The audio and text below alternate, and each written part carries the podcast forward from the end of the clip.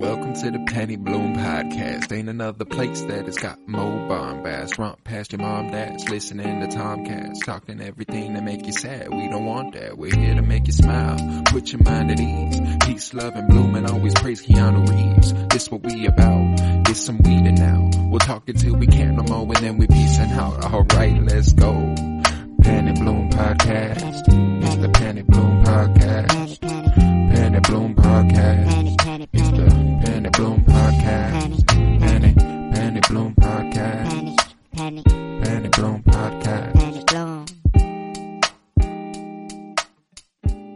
Let you know. Bet that. Hello, everybody, and welcome in to the Penny Bloom podcast. Tis I, Colton Robertson, and this is another very special episode of the Penny Bloom podcast. It is the Star Wars tournament, round of 32, baby. I am joined by Joseph George. What's up, homie? What up? What up? Glad to be back. Got a lot of good matchups today. Oh, ton of great matchups, and no better way to celebrate the two year anniversary of the Penny Bloom podcast than recording this right here. Kind of crazy to think about. Yeah, I mean, I, I, it, it's funny because I, I looked at my Snapchat memories today, and it was like three years ago today I was at graduation, but like Mm. to me, two years ago today was the start of the Penny Bloom podcast. That's what I Dang. remembered. I didn't remember that I graduated three years ago today. I thought that was fucking funny. My memory, yeah, was also graduation, obviously. Naturally, And uh, a year ago was the uh, SpaceX first manned flight. oh yes. Um, that was a year ago. So, pretty cool day uh, today. overall, overall solid day. pretty Overall, cool solid day. Uh, but yeah, and uh, to celebrate these Star Wars characters we're about to talk about and the two year anniversary of the Penny Bloom Pod, I have a package here that I have received. It's a pre order uh, from seven or eight months ago, something like that, when I was doing a bunch of pre orders for action figures and pop figures. And I know it's a Star Wars character in here. I just don't know what. You know what I'm saying? I'm going to take a Um, guess. yeah. I'm Okay, go ahead. Guess. I'm gonna guess it's Mandalorian related. Mandalorian related. Okay. well, there's Judging the that it was possibility. There's the seven to possibility eight months ago, though. If you Well, that's the thing it, is that like, it, and it, it doesn't have to be seven or eight months ago. It could be as recent as like four. You know what Oh, I'm saying? Like, okay. I've done pre-orders. Like, I've done nothing but pre-orders when I've ordered things. I don't get things as soon as they come out. ah, So I don't know what has what's coming out. I don't know when I'm due things. I just know that eventually I will be getting them. I'm gonna still go with Mandalorian related. Then All right, my I money, feel like that's that's a good. I feel like that's- that's fair. I, my guess is Clone Wars related. Mm, I'm interesting. gonna open it up though. Gonna open it up and we're gonna see. it's we gonna be got Mando and Grogu. We got ourselves a Funko Pop. Ben Solo. Oh, there he is. ben just Solo as- doing the Han Solo shrug with the lightsaber in his hand. Uh huh. Good Yeah. old Ben. All right, cool. I forgot I ordered that. So dope. The scene Luckily I didn't buy buy the one at Target the other day. that would have sucked That would have sucked. because that would have that would have made that a lot less exciting. I'd have been like, ah, fuck, you're kidding. Damn, just now I got to go the return one of these. Yeah, but dope. I'm glad. I'm glad. Cool. I like Ben. I like Ben. I wish we could have got some more of him, but I like Ben. Yeah, I mean, yeah, that one tweet you did send, or maybe it was Kyler, where he was like, you I know, sent the it, yeah. prince. Like he had so Prince many titles. Naboo, he's like he's like Prince the of Jon Snow. He's like the Jon Yes. Snow of Yes. Star Wars. Ben And of then- House Solo. And then now just kill him. You know. Yeah, it's a shame. I and see, there's it's Star Wars, you know, and we're we're getting into this like realm where it's like, can you can you really determine how far the bounds of the Force go? Could you bring someone back to life? They could write that in if they wanted. You know what I'm saying? I don't think they will, and I don't think they should, but they could. I mean, look what they've done for Imagine. Ahsoka. Imagine the baby between Rey and Kylo, though. Be a pretty powerful child. That's a baby. That's a baby. there. That's a baby. I mean, we don't know what they did. The camera was only on their face. Couldn't really see what was going on down below. There could be the possibility of a Skywalker Palpatine baby. Well, there's the there's the theory that you know when he brought Rey back to life, he he literally brought her back to life with life. Hand was on the tummy. Hand was on the tummy. But here's the thing: if that's the case, that's a little fucked up.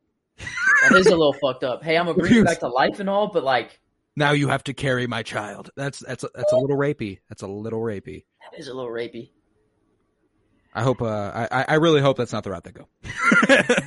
That's true. We've had we we've had incest before, um, in Star Wars. Luke and Leia. I guess they didn't know, and it was just a smooch, and it, it was, was, just, just and it was just to get Han jealous at the end yeah, of the day. Exactly. I love I love it in Return of the Jedi when he's like, "Go on with him." I know, and he's like, "I know that you know if if you guys have that connection, I'm not going to stand in your way." He's like, "It's not like that. I do love him. He's my brother." Mm. and Han's like, "Oh shit."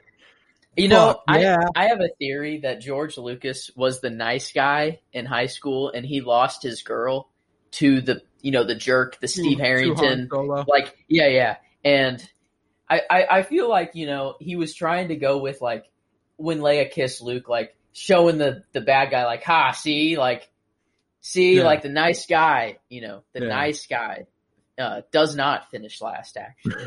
but then as the saga continues, it's just like, oh no, like the bad guy always wins in the end. So. yeah, the, the cool guy anyway. The yeah, cool the cool. Yeah, yeah. He turned good. He it, it's like oh, absolutely. True... He was, and that's the thing is that he was always good. That's been the thing about Han Solo is that like he's always a uh, a hesitant hero. You know, like he he wants to be a hero, but he doesn't want he doesn't want anyone to be like you're a good guy though. That's true. You know, I mean, think about it. Off rip, he was like, "I don't believe in all that force mumbo jumbo." Yeah. You know, like yeah. off, and then now, like now, look at ancient him. powers ain't gonna ain't as shooting, good as a blaster at your side, kid. Who, who, can shoot like this? Boy shooting like this, hitting him square in the chest. It's it's theories abode. My theory that, that Han Solo was guided by the Force a little bit in that mm-hmm. moment, because even he, after he does it, looks He's down at like, blaster like, what? I can't believe I just did that shit. So, I mean, I mean, I mean, is everyone guided by the force then at the end of the day? Everyone, everything. I, that's my thing is that everyone is guided by the force in some way because the force, it surrounds all things. You know what I'm saying? In the Star Wars universe. So, did Anakin really kill those children or the force killed those don't come out here excusing Anakin for murdering children. I don't know. If there needed to be balance and the Force created Anakin in the first place to bring said balance, and balance included slaughtering children, is that really Anakin's fault? If that's his pure existence, he can't even help it. It's not even free will at that point, is it? Is it? I think I see that's what's interesting about the Star Wars universe is that there's got to be a balance or else it's not is sweet. It can't be all guided by the force and it can't be the force is completely negligent. You know what I'm saying? It's not it's, negligent it's, though. I what think it it's did like, was I, not the way negligent. I think of the way I think of the force is like you can lead a horse to water, but you can't make it drink it. You know what I'm saying? Wise. Like the force will guide guide you towards what you need to do.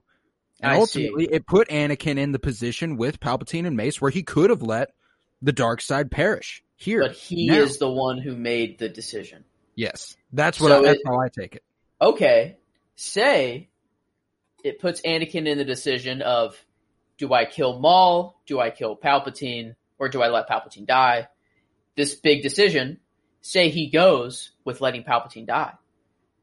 Does the Force auto correct that decision in the way that it wants to? You know, like say you know it I don't know. That's interesting. It's it's it's it's, it's an interesting uh, wow. uh, train of thought because it's like if Anakin does allow Mace to strike down Palpatine, who's to say that he doesn't immediately kill Mace?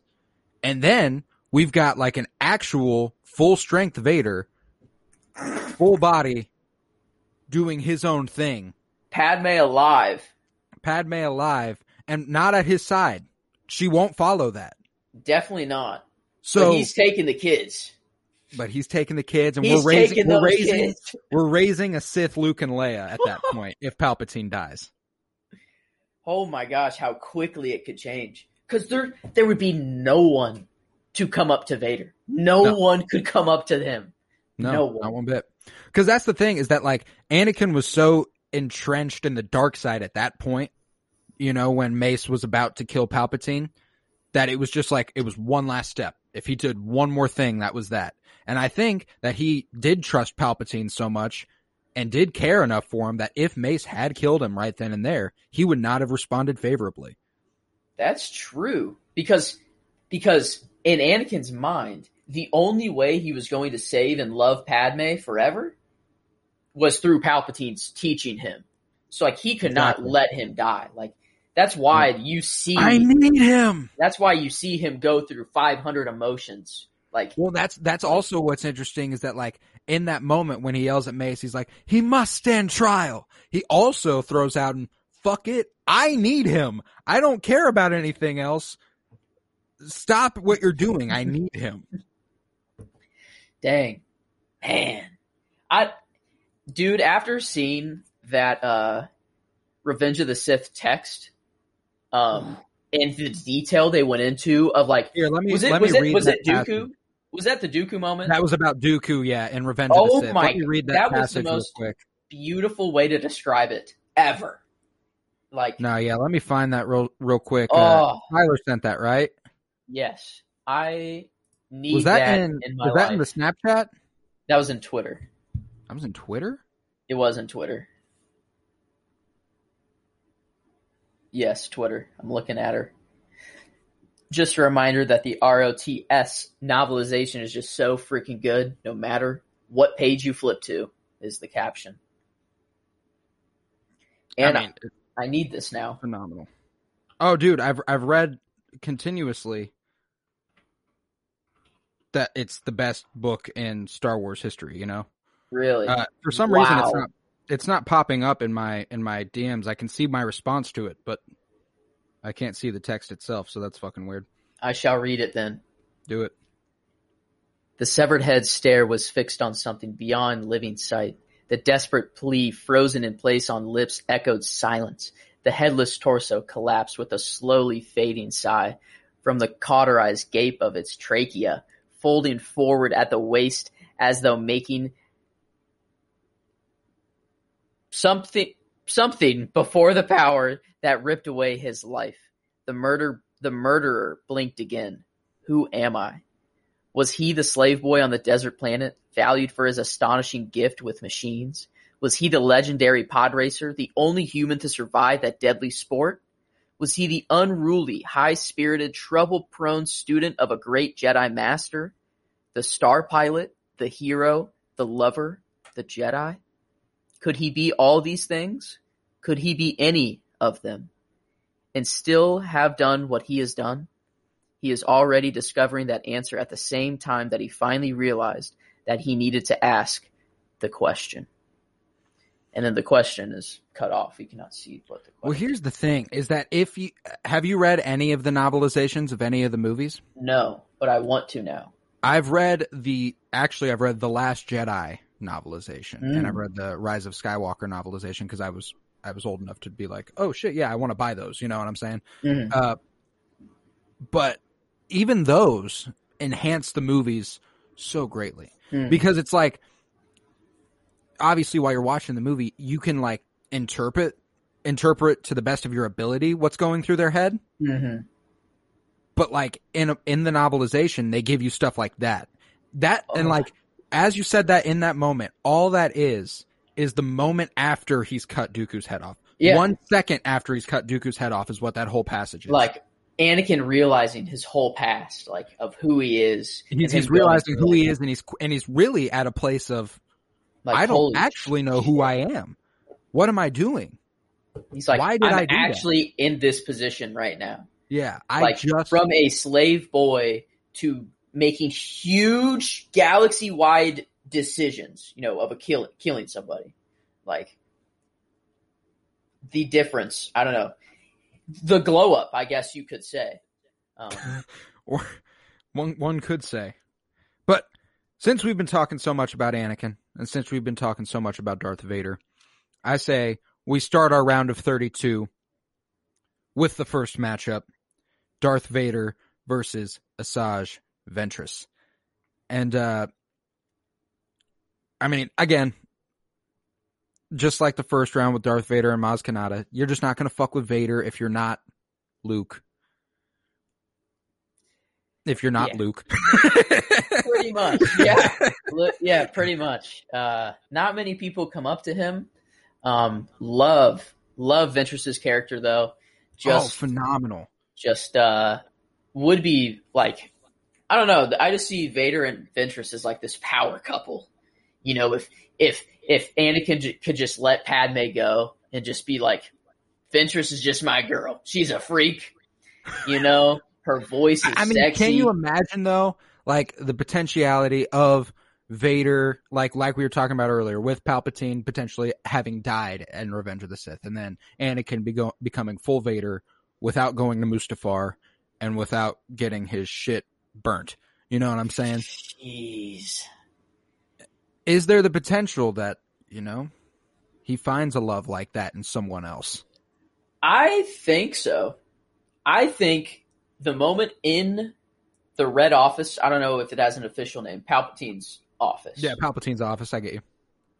In that moment, the switch that he had, the decision he made, like that solidified him saying like Padme isn't really my number one priority, or she is my number one priority, but like her, her, the actual Padme isn't. It's keeping her alive through the dark side of the Force. Exactly. Like- he doesn't care about what she would actually want. Yes, it's just I I have to do this. There's no other way. You know, she doesn't understand. I don't even fully understand. It's just I have to do this now. And from that moment on, like I could see him maybe going with someone else, but only if Padme dies. If Padme Oh, yeah, is yeah. still living, there's no way that he does not stop trying to pursue her. Like And I think I think we even and and it, it's probably blasphemous for me to have even suggested such a thing because I mean she's the entire reason Anakin fell to the dark side. He's not moving on, you know, at any point. that's true. Yeah, he's just I mean that not. But at the same time, Palpatine kept him there. Like Palpatine was the one who kept him down bad. Yeah, Like I don't know. That's it. Imagine your only father figure in life is keeping you down bad as much Just as they can. beating you down. Damn. Well, nevertheless, I think Asajj Ventress loses. To I'm glad Vader. we got the first matchup done. Um, after 17 minutes, I'm very glad that we got the first one done. We're done. Um, we're done with the first match of several. So, Darth Vader beats Asajj Ventress. Rest in peace, Asajj. I love you, girl. We've got Count Dooku versus Rey Skywalker. Now, is this is this as forward as I think it is? It's pretty easy in my mind. Well, I know it's pretty easy in your mind because you love Count Dooku. My name right now is Count the Drip Dooku. The boy be dripping constantly. Um, Count The boy- Daddy is also another one of his names. He has many names um, in my in my heart. Um, I don't know. The boy's just too cold. Um, Rey, they did her dirty. If they would have made her better, I would love her character a lot more. Um, Yeah, and see, there's there there is credence to the idea that the writing behind Rey is, it, but the also writing think behind Dooku, though, it's just perfection. the writing not- behind Dooku is is know what? great. There is no writing behind him. They told him they they just said go out there and do what you would do. Okay? Christopher Lee's a legend. Today's his birthday. Actually, it would have been. no chance. It would have been. It would have been his 99th birthday today. today. Just keeps getting better. Just keeps getting better. And uh have you seen the stuff circulating about Christopher Lee on Twitter the last couple days? Uh uh I have not. No It's- way. My boy's trending right now. In a Yeah, way. he's uh well because he was like uh he personally knew J.R.R. Tolkien, so that's why he was such a big influence on the Mhm. Lord of the Rings franchise and stuff. He was like an actual consultant. Mhm. Uh his cousin wrote the James Bond movies based on him. what? James Bond is based on Count Dooku. But like, wait, wait. Like real life not not Count Dooku. No, like, yeah, Christopher Lee. Just Christopher, Christopher Lee. Lee. Like not yeah. just just him in life, not the just, roles just, he plays. Just the normal dude, Christopher Lee, the actor Christopher Lee. Oh my god. Yeah, he's a he's a bit of a legend here. I'm trying to find the tweet Holy right now. Crap. This guy is a god. And I didn't fully realize how awesome he was until okay, yeah, here we go. Uh, he was an intelligence officer in World War II. He witnessed the last public execution by guillotine in France. Was due to marry Swedish royalty. Step cousin of 007 author Ian Fleming, who based the novel, based the character off Christopher Lee played in a heavy metal band, and was a villain in the James Bond franchise, Lord of the Rings, and Star Wars.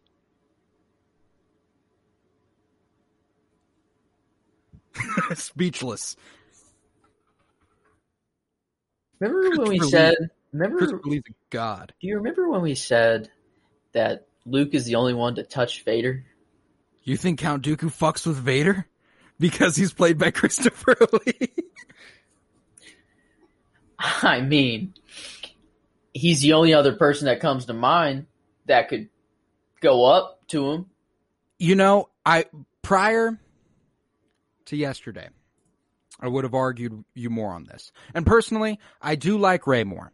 I like personally just because of the trilogy being about her. I remember finishing the the Rise of Skywalker and being in the theater for the Rise of Skywalker. I went into it thinking like, God damn, I hope she goes bad. I hope she becomes Dark Side Rey. And then by the end of the movie, I was going, holy fuck, please, please do not be Dark Side Rey. You know, because I cared about her enough. Mm-hmm. And like, so I was like, I, I, I like Rey a whole fucking lot. However, in the first round, we had Rey versus Kanan Jarrus. We pushed Rey through. Twitter did not. Ooh. Twitter Ooh. pushed through Kanan Jarrus over Rey Skywalker. And I was like, and see that, that there's, there's this thing on Star Wars Twitter. Kanan Jarrus is a beloved character amongst Star Wars fans because of his dedication to the Jedi and stuff. I just thought that was mad interesting. And due to that, I'll, I'll allow Count Dooku to beat Rey here. Okay, yeah. Because however, I, I want to make it clear. I want to make it clear that I, I personally do like Rey. I do like I'm, Rey. I'm not saying that this is a blowout at all. These oh, are no, two no, no, very close characters.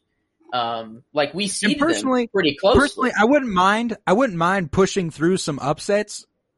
Like, or is this even an upset? Did we have them? It wouldn't. It wouldn't be. Rey's nine, Dooku's eight, I believe. Oh man, we had Dooku. We had Dooku seated above him, huh? Yeah, mm-hmm. she's she's a four and he's a five. Or right, he's a four and she's a five.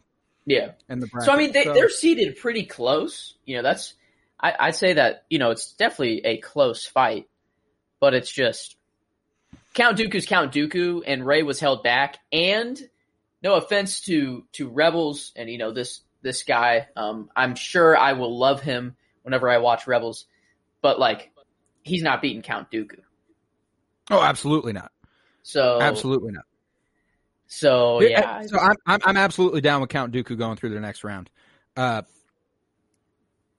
but I do love Rey. That's the last. That's the last. Uh, last thoughts on it. She's and hot. plus, I don't mind. I don't mind throwing in a few wrenches here.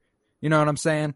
Throwing throwing stuff out that's like, okay, so should this person probably win? Yeah. Will they here? No. I'm down with that. There's always got to be one, just to make the bracket a little more fun. Yeah, yeah, just yeah, yeah. The bracket a little more fun. There's got to be at least a couple of those, or maybe okay. one. Yeah, well, okay, it, we've got we've got another. So, but we'll next know, round. Yeah, yeah, we'll know whenever next it round, happens.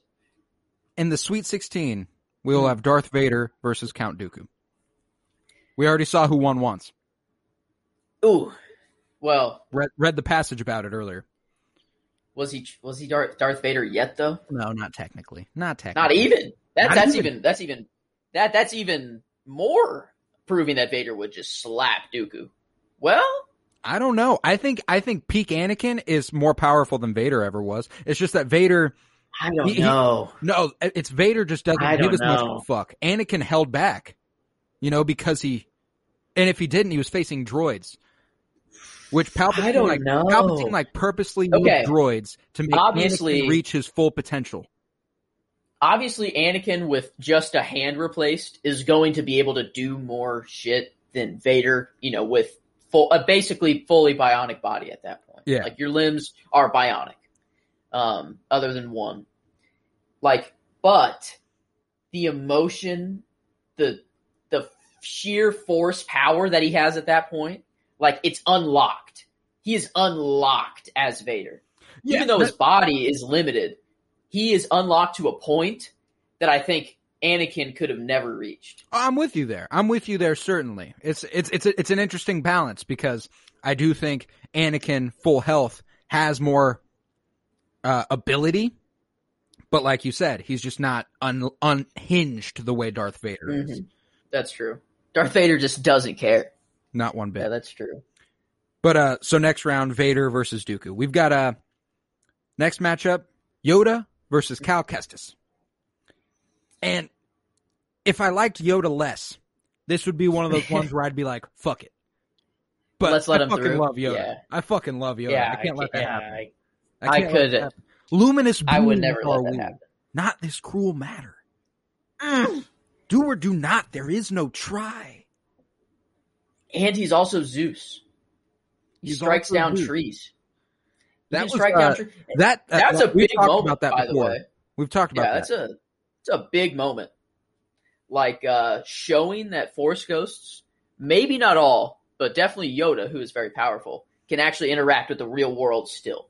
Well, Like that boy is too, still we saw we saw glimpses of that not to the same extent in the original trilogy with like in the first episode all luke can do is hear obi-wan. In the 2nd Mhm. episode he's a little faded but he can see him.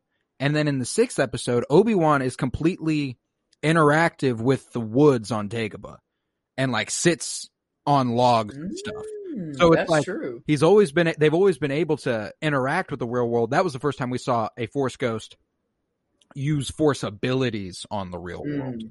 which is like I guess and then we Obi saw, Wan never we saw Luke to. we saw Luke in the Yeah. Rise of Skywalker raise the X-wing out of the out of the water so it's like I guess the uh, that changes the game you know like knowing that they can come back in any capacity They could probably come back to the point to where Luke went out and stood against Kylo's army, like if they wanted to. probably I mean t- potentially I don't know see we could see like there's probably Think about that. Luke was sitting on a rock across the galaxy at that point. yeah and he just was like, "I'll uh, I'll show Kylo like not me right now because I look really old. Let me just make myself a little younger." Well, You know- he, he showed him. He showed him himself from the last time Kylo would have saw him.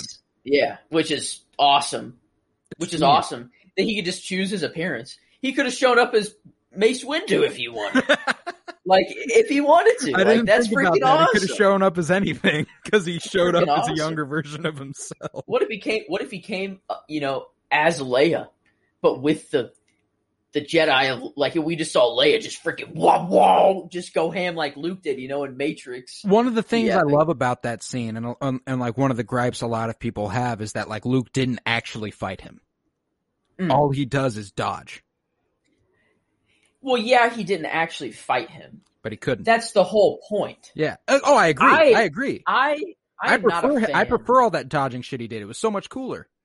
I'm not a fan of the sequels, and this is known. I love them as entertaining movies, but if I think about them, that's when I start to not like them. But honestly, the way Luke went out and this scene, like, I loved this part. Like, I don't know why, but this is like a very decisive, like, this is a part of the reason why people hate the sequels altogether. But it's one of the reasons I love them. Dude, I thought this was awesome. It's Like- like I, I, I can uh, understand the gripes with Luke's past, you know, with with him thinking about killing Kylo because it's like, how would he have ever thought about doing that? I get that. I get that perspective. But it's also I don't like that people have beef with the fact that he didn't want to come fight again. It makes sense for to. him not to want to fight again. Didn't need to. He doesn't Like- need to. Yeah, it's just he, he showed and it's it's that's the Jedi way, you know? He didn't fight he didn't fight him the same way he didn't fight Vader, you know? He's like, I'm going to show you that we can defeat you without without killing you. Mm. I'm going to defeat you without even actually being there. So take that. I mean, and that like, I like I, I think personally, while The Last Jedi catches a lot of shit. It's probably my favorite sequel trilogy movie. Just because, I mean, not only Rian Johnson's a phenomenal director. I mean, the shots in that fucking holy shit. Very beautiful movie. Dude, and like that and that whole ending with, you know, Luke approaching Leia, kissing her on the forehead, Leia in that mov- moment having to realize he's not actually there. Uh, realizing mm-hmm. this is it for him. That's a goodbye. Mm-hmm. She knows that in that moment. He hands her the fake the fake fucking dice and I, I, love that. I love when Rey shows up and clears up the rocks and she hugs Finn. It's just it's just a glorious ending to that movie. I lo- I like it a lot. You know, and like down to the little details, like they showed on the planet, like the soldiers, you know, and the salt and how it turned red, mm. and but, but then like moved, it didn't. Because I remember during the first watch, I was like, I was like, Luke's not making any any tracks at all. Like I was thinking, like I was thinking, is this I, man just light as fuck on his feet? That's what I was thinking. I'm like, are they? Is he like levitating right now? Like, is he? Is that how he is being as mobile as he is? Yeah, that's and what then, I was thinking. You know, as it progressed, I was like, oh, he's okay. not there. That, that, makes more sense. But like, I remember what the first watch. I'm like, they they put a lot of detail into this specifically. Like, yeah they would not go- come to this specific planet if it didn't have this trait. Like this is very important. You know, I'm like, yeah, this is a very important detail, and I don't know why it's important. Well, and, and what's then, what's awesome is that what persuaded Luke to even do that was Yoda. It was Yoda coming to that temple, burning it, and being like, "Yo, you need to move the fuck on." you, you, need to you need to help, dude. Come on, think about it for a second. Yeah. You know you've got to help. And he's like, God damn it, you're fucking right. uh, dang it. That really is like, one of the best scenes in all of the sequel trilogy with Yoda and Luke interacting one last time, which I just fucking loved. Uh sorry, Cal Kestis, for not really giving you any of the spotlight at all. Um, we gave him we gave him plenty of shine last week. I yeah, we like. did. We did. You're uh, you're amongst only a few gingers in the Star Wars universe, which is a cool group to be in. Um, Enfys Nest. Hmm? Enfys True. Nest, the other another ginger. Wow, look at that! Look at that. Um, the uh, original lady, and she was in the sequels, and she still looks the same somehow, even though she's like way older. Uh, the the resistance leader lady, the oh, what is her name? I don't know. Oh my, the the ginger, the like looks like an angel, just like you know, dressed in white always. Are you talking like, about Mon uh, Mothma? Mothma, yeah, yes, yes, yes. Is she in her? the trilogy? She is. She played herself, and she still looked the same age. That You're is kidding. what. I'm not joking you. She I did not know person, she was in the sequel trilogy. She was the only person in the sequel trilogy that was from the originals that had zero CGI used again on her. Like it was just all her. Man. Yeah. Well, we have Billy Dee. That's true. That's true. I'm trying to think. Man, I didn't realize I, Mon Mothma was in those movies. I heard she was in Rogue One. Oh, maybe that's what it was. Maybe that's what it was. Okay. Yeah, because why was, would she? It was almost certainly Rogue One because I could have swore. Yeah, why would she be in the sequels? Yeah, there's no way she's in the sequels. Well, I feel like she is she in the sequels? I don't think she's in the sequels. I'm just trying to think of a point in which she would have died at some point, but I think she helps birth the New Republic. Whoa. So maybe she's just more of the political side. Maybe she died on one of those planets that got destroyed by the First Order. Hmm. In Rogue One. That, yeah, like I, I type in was Mon Mothma, and then the first thing pop up is CGI in Rogue One. Mm. And it says no. Man. It's crazy. Yeah. She's uh a beautiful woman. Lovely I guess woman. just blessed with beauty for her whole life. Lovely woman, lovely woman, that Mon Mothma. But that is why Yoda defeats Cal Kestis. Yes, of course. Next up, of we course. got a fun matchup here. Uh, I think it's easy, but it's fun nonetheless. Uh, Lando Calrissian versus Poe Dameron. And uh, I, Lando, it's Lando all day. But Poe Poe's a great character. I fucks with Poe. I I wish he uh I wish he had a little bit more of an individual arc, you know? Mm-hmm. He felt like he was supposed to be the Han Solo of this.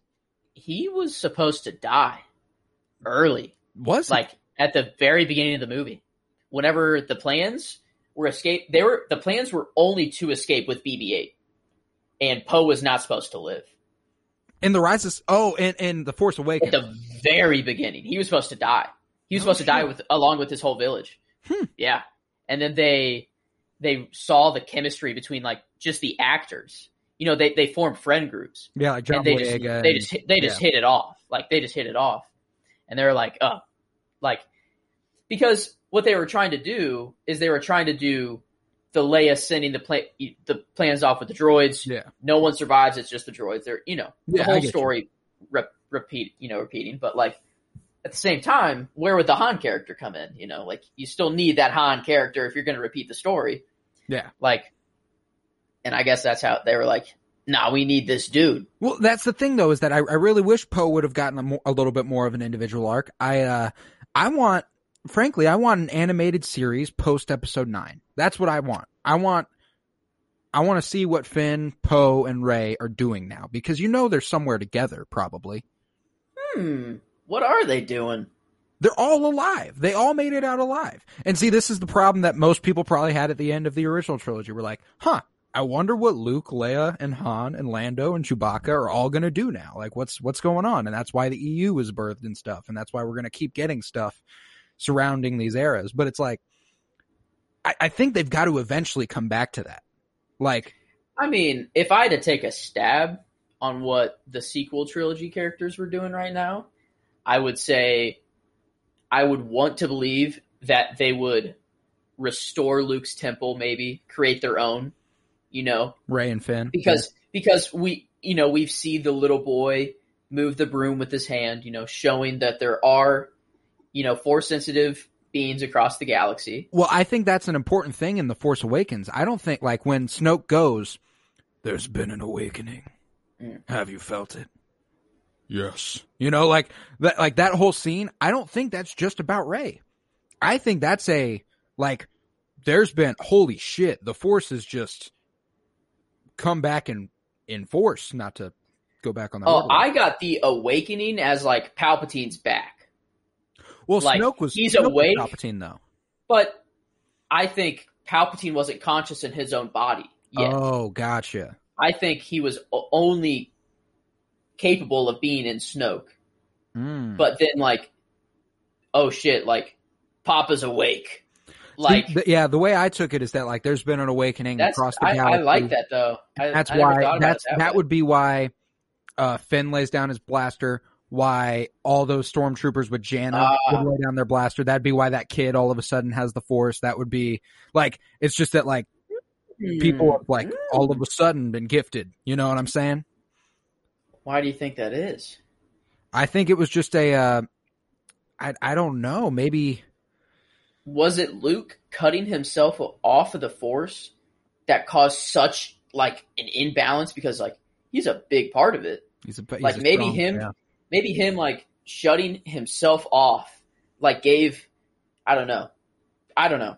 I don't know. Yeah. I don't know what the reason would be there. Maybe it's uh, because that's true. Like Finn putting down his blaster, like these are things that the Force probably influenced to happen yeah. in a way. Well, that's like, like definitely. Says in the Rise of Skywalker that her whole battalion, like all at the same time, we're just like, "Fuck mm. this, we're not doing this." We're all they all put down wow. their blasters.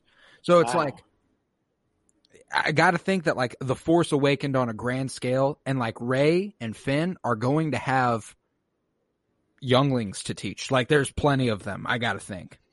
I mean that's true. I mean it could obviously it could just be an easy way of saying there's a lot of good in the galaxy, and this is just a good way to start a story. Yeah, yeah. You know, I'm. But obviously, you know, we're we're gonna go more deeper into it. But I like that is I like that though. It would be it would be pretty cool to see, but I don't know if the timeline links up with like Luke cutting himself off from the Force. I don't know yeah. when he did that, Um, because um, it was definitely post Kylo, but I think it's probably been as long as he was on Ahch-To, and I think he says he's been there for a couple years. So I don't know. We'll see. But like in in post episode nine, it could give us a lot of opportunity to explore, you know, like uh side adventures with like Poe and Zorii, Zorii Bliss from The Rise of Skywalker, who he had like some sort of love connection with. Mm-hmm. Like if we could get like that, Finn and Poe in the Jedi Temple, Lando and Jannah looking for her family, like they teased at the end of Rise of Skywalker, which I don't know if that's what the Lando series is going to be about or if that's Donald Glover's Lando. They still haven't made that clear. So it's like, well, I hope it's Donald Glover. I hope I, would like, like, I'd like to get that era. I'd like to get that era a lot. And uh, if we do get that era, though, what I what I would hope for in general is kind of a continuation of the solo story. You know, mm-hmm. Kind of like make that the solo too, but it's about Lando. I like that. Time. Yeah, I think Star Wars is realizing, or Disney is realizing, that TV shows are like the way to go right now. Oh, absolutely. TV shows are just working. Like they're just work. They're making so much money.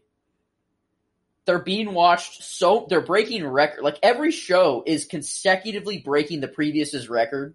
Mm-hmm. Like, well, and we're we're due to get so many series. I mean, Ahsoka, Book of Boba. We're gonna keep getting the Mandalorian. Uh, Star Wars Visions, the anime series that's bouncing around stories, oh. you know.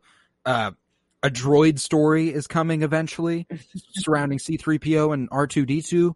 Like, uh, we've just got shit ton of stuff on the horizon. We've also, we got like fucking, uh, then in the movie game, we got Rogue Squadron coming out and not next year, but the year after, I think.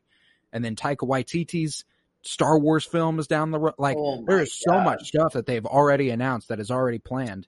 And the only and what I've found encouraging is the only thing that's been scrapped is Rangers of the New Republic.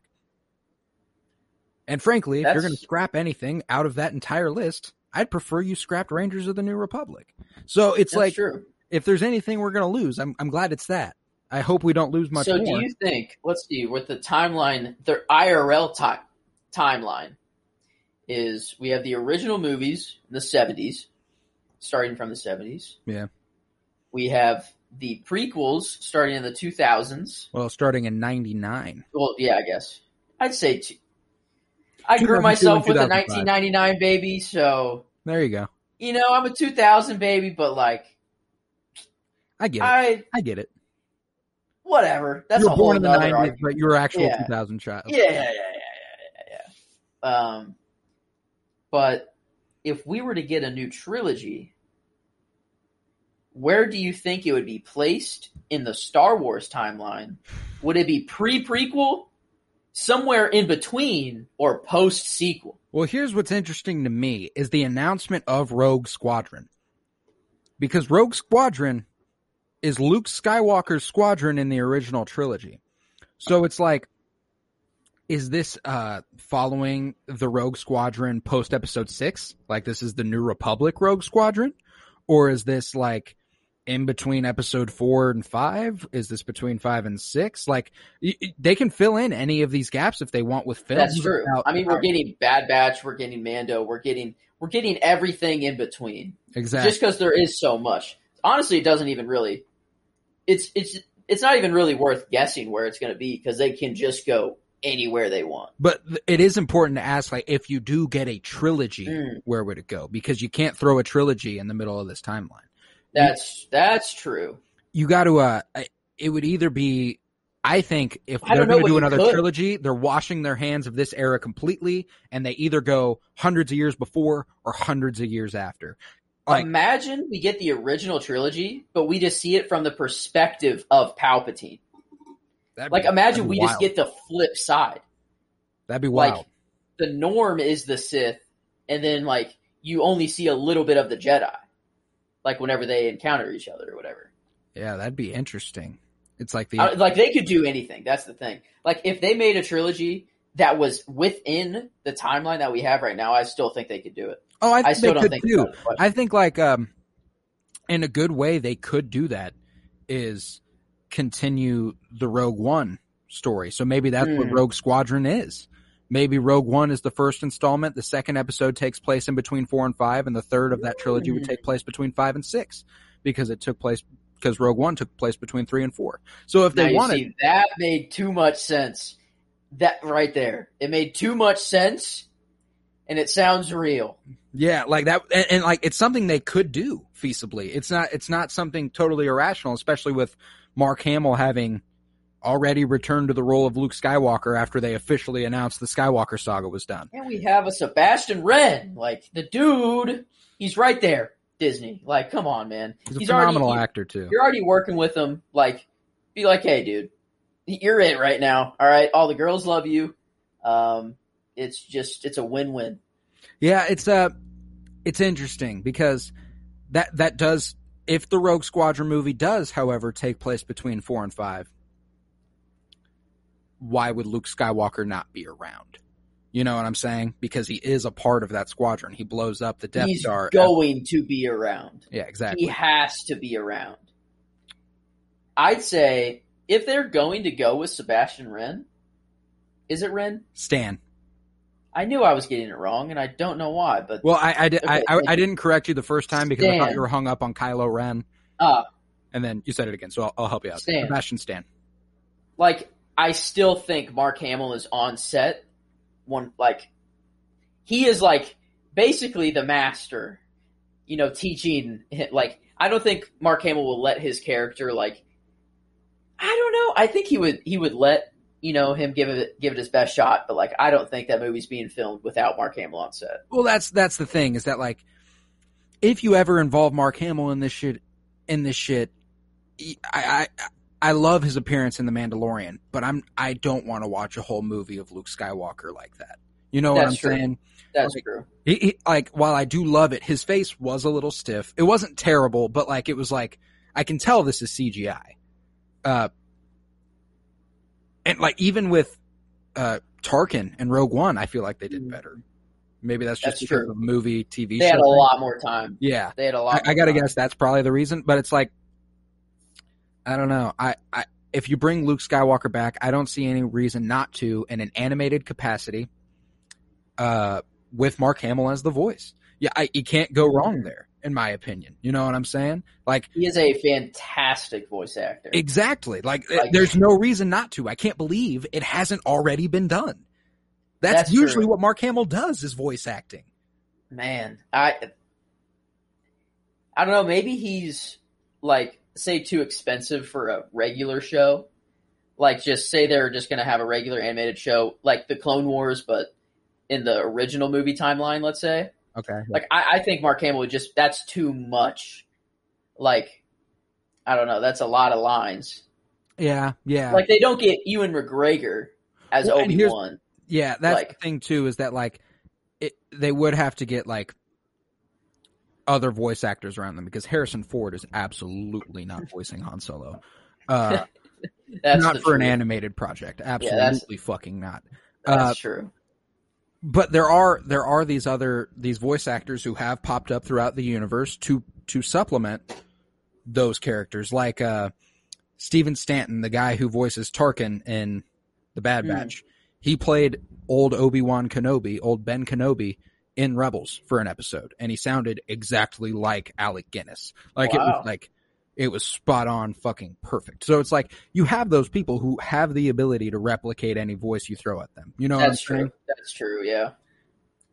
Uh, it's just uh, it's interesting. I would like to I would like to get post episode six stuff, and uh, you know that Jedi Temple.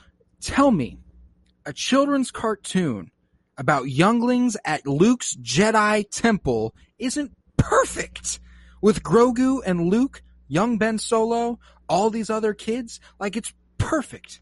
There's no reason not to do it. It's gold mine. I just want to see how Luke teaches. I, I feel like, yeah, obviously the roster, the lineup that Luke got, like that Luke has, is pretty badass. But I just want to see like how he goes about it. Yeah, because like, there's no you know, you go to school to become a teacher, but like in this, you just kind of kind of wing it. Well, there's also the uh, there's also like, the fact that like it wouldn't just be Grogu and Ben Solo there. There's all there's another child. So many. There's another there's child so born many. from a Jedi that's canon that is alive after episode six. It's Hera Syndulla and Kanan Jarrus' son. He's got to be a force sensitive. Send him to Luke. There's another character for you, Jacen Syndulla or whatever. Like it's like, okay. Do you think that they introduced us to this force sensitive beacon in the Mandalorian for a reason? I feel like we are seeing that thing again. I don't know. That that is interesting because it's like that can't be the only one, I don't think. My theory is that that's how the Knight of Ren are involved. Um, because like we didn't get to see really any of them, and I think Luke used it. If Luke sits there, he could be like, "Oh shit!" Like Grogu, I know you're there. I know you know this Jedi's here, mm-hmm. sort of thing. Like yeah. he Luke is powerful enough to be like, I can pinpoint any force sensitive being right now, like with this thing, I would say. Yeah, probably. But at the same time, Luke using it allows Kylo to be like, Luke's using it. Yeah. Like, hey, he's right here if we want to go get him. Well, there's or like that would be a really good opportunity to use that as the way he builds his Jedi temple. I mean, wouldn't I mean how else is Luke going to find like they had the the what's it called? Holocron? Yeah. Oh, and maybe they that's how Ahsoka you know, knows it's there. Mm-hmm. Is Luke reaching out through there? That's true. How would Ahsoka know about that? I mean, they like okay. What is really the holocron though? The holocron was something created by a Jedi that put a list of Jedi names inside of it. Like, or or what? There's like, multiple holocrons. So okay. there is a holocron with uh There's not like uh, the holocron. What's that? There's not like the holocron. I don't right? know. Like, I know that there was one in the Clone Wars that like was extremely important because it had all the jet all the Jedi or maybe that was in Rebels. I can't remember, but there's a holocron that has all the remaining Jedi's names in it. It's so, it's in uh the game. Uh Oh, Fallen, Fallen Order. Order. That's Fallen right. Order but it's in it's in other other things as well.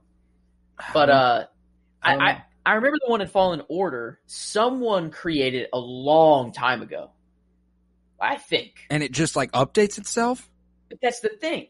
Maybe a long time ago. I mean, like ten years, gotcha. or something like that. But like, still, like in ten years, a lot can change. exactly. Know? Yeah, it's it's just. I guess we'll learn more about it as it comes, but that would be a really w- cool way to get Luke back in the story. But uh, uh, this all started with us discussing Lando Calrissian versus Poe Dameron and the potentialities for stories with them in the future. Uh, wow. Lando Calrissian defeats Poe Dameron.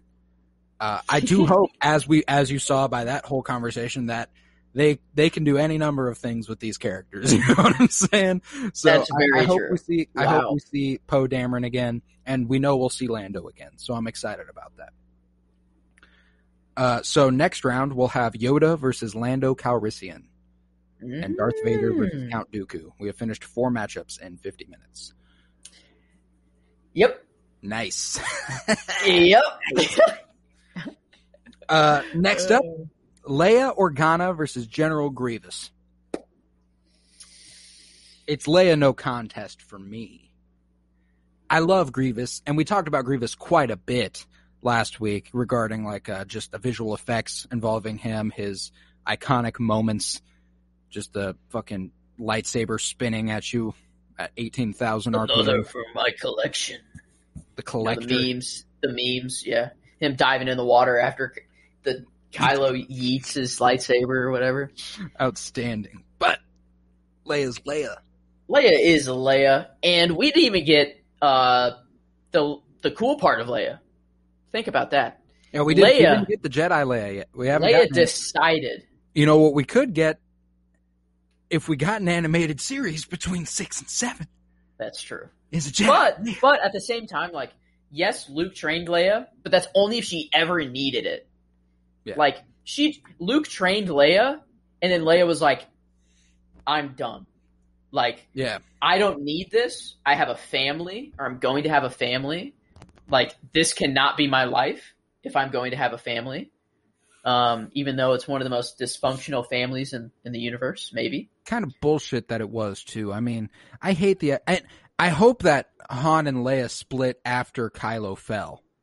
It just doesn't really make sense. I, like it has to. That has to be the case because I can't imagine them not being together as young Ben Solo was around. You know what I'm saying? Uh, maybe when they send him off to the Jedi Temple, that's when things start, kind of start to fall apart. That's what they kind of said in the Force Awakens was like, we should have never sent him. Like we mm. shouldn't have hmm. done that. And Leia was kind of like, you can't, you can't say that. Like it's, we did what we did and it happened. There's nobody we could have trusted more with our child than Luke, you know? It just, ha- it happened because it was supposed to happen is ultimately like what Leia's outlook was. yeah. I mean, that's, I don't know, Leia, that's a big sacrifice to make you know, having this innate ability to be a powerful Jedi and then being like, no, I don't need, I don't need it. She could have been an even cooler resistance leader. You know, like imagine Leia going out as a Jedi. Leia Organa, like it's the day of the Clone Wars. Oh, you know oh. what I'm saying? Oh, do you think this was always in the like this was how it was going to happen? Or well, like, is this a sequel? Like, let's make, let's give Leia, you know, as as she is passed away in real life, let's give her this really cool ass backstory, like as as a memorial sort of. I I think uh I think probably that's inserted because they need they need a ba- they need more footage. Like they needed mm-hmm. stuff to fill in for Leia's Leia's story a little bit, you know. Uh, and getting her daughter to come in and do that and she was also she was also Lieutenant Connix in the sequel trilogy. She was mm-hmm. Billie Lourd was throughout the sequel trilogy, but you know to get her get her to play Leia as Jedi Leia is fucking cool. Like that's just that's just straight up fucking awesome in my opinion. And uh that had to have been such a cathartic experience, I got to think. Like to to step into the role that your mother like made iconic it's got to be. It's got to be something. It's got to be something special. I got to think. Ooh. I, I mean, just thinking about it. Actually, like it's that scene was so sad. By the way, hmm. like just any Leia scene was so sad. Like, oh my god, like it was just, especially her last moment with Kylo. You just get the overwhelming sense of like motherly love. Like it, a, not a single word was spoken. Was there? Or no? no oh no, think, she made Han that, appear. She made Han appear. I don't think Kylo. she made Han appear. What you mean? I think I think that moment is Ben and Kylo wrestling with his own conscience. You know, like it is. He just, oh, no, he no, says, no, "I don't think I don't think it's a force thing at all." Because oh. here's the thing. Here's the thing. I think obviously, I think Leia jimmied the door open, you know, and there was enough light let in by Ben for him to wrestle with his conscience a little bit. And the way that this this came about was the image of Han Solo in his head, you know, and then okay. him working through that on his own. I like to think that that's what it was instead of Leia legitimately talking him back into it it is it's like Vader back when Luke was getting I think shot. It's even you know, more he had to make the though. choice. Like, okay, I think what happened, this is my takeaway from it. Gotcha. Is that Ben was a real daddy's boy. Like he's just a, a dad's boy through and through. We see that, you know, whenever he's about to kill Han, I think he I don't know. It just seemed more painful for him to kill Han than it was to see Leia die or him think that Leia died. He couldn't even bring himself to kill Leia. That's he had true. that opportunity. That's true, but like it just seemed I don't know, it seemed more painful for him to kill Kylo. For one cuz he actually had to do it, I guess. That could be a big part of it. Or kill Han, but uh but I think it's just how Luke went out. Luke went out using so much of the force that it ended up killing his human body yeah. Leia the same. I think it's just, you know, poetic. I think she knew the only way I'm going to get through to Kylo in this moment right now is with Han But at the same time, Kylo knew that that was Leia's last like hurrah. That like was her last action. Leia made Kylo know, like, hey, you killed your father. This is obviously not your father. This is me. Like, me and your father are talking to you right now, basically. Like you're getting you're getting a pep talk from mom and pop. And I think that that is just what was like, oh my god, like holy shit. I could see that. I could see that for sure. I just like the idea that Leia's last sacrifice uh really really just like knocked him on his ass enough to go, "Oh fuck." And then I like the idea that Ben did it on his own, and less so that Leia not manipulated him, but like just just made made a fake vision of his father appear. You know what I'm saying? Yeah, and I guess I guess Kylo could have sensed Leia's death, and maybe that was like, a, oh my god, like she wasn't dead this whole time. Mm-hmm. You know, like, and I thought she was. I don't know.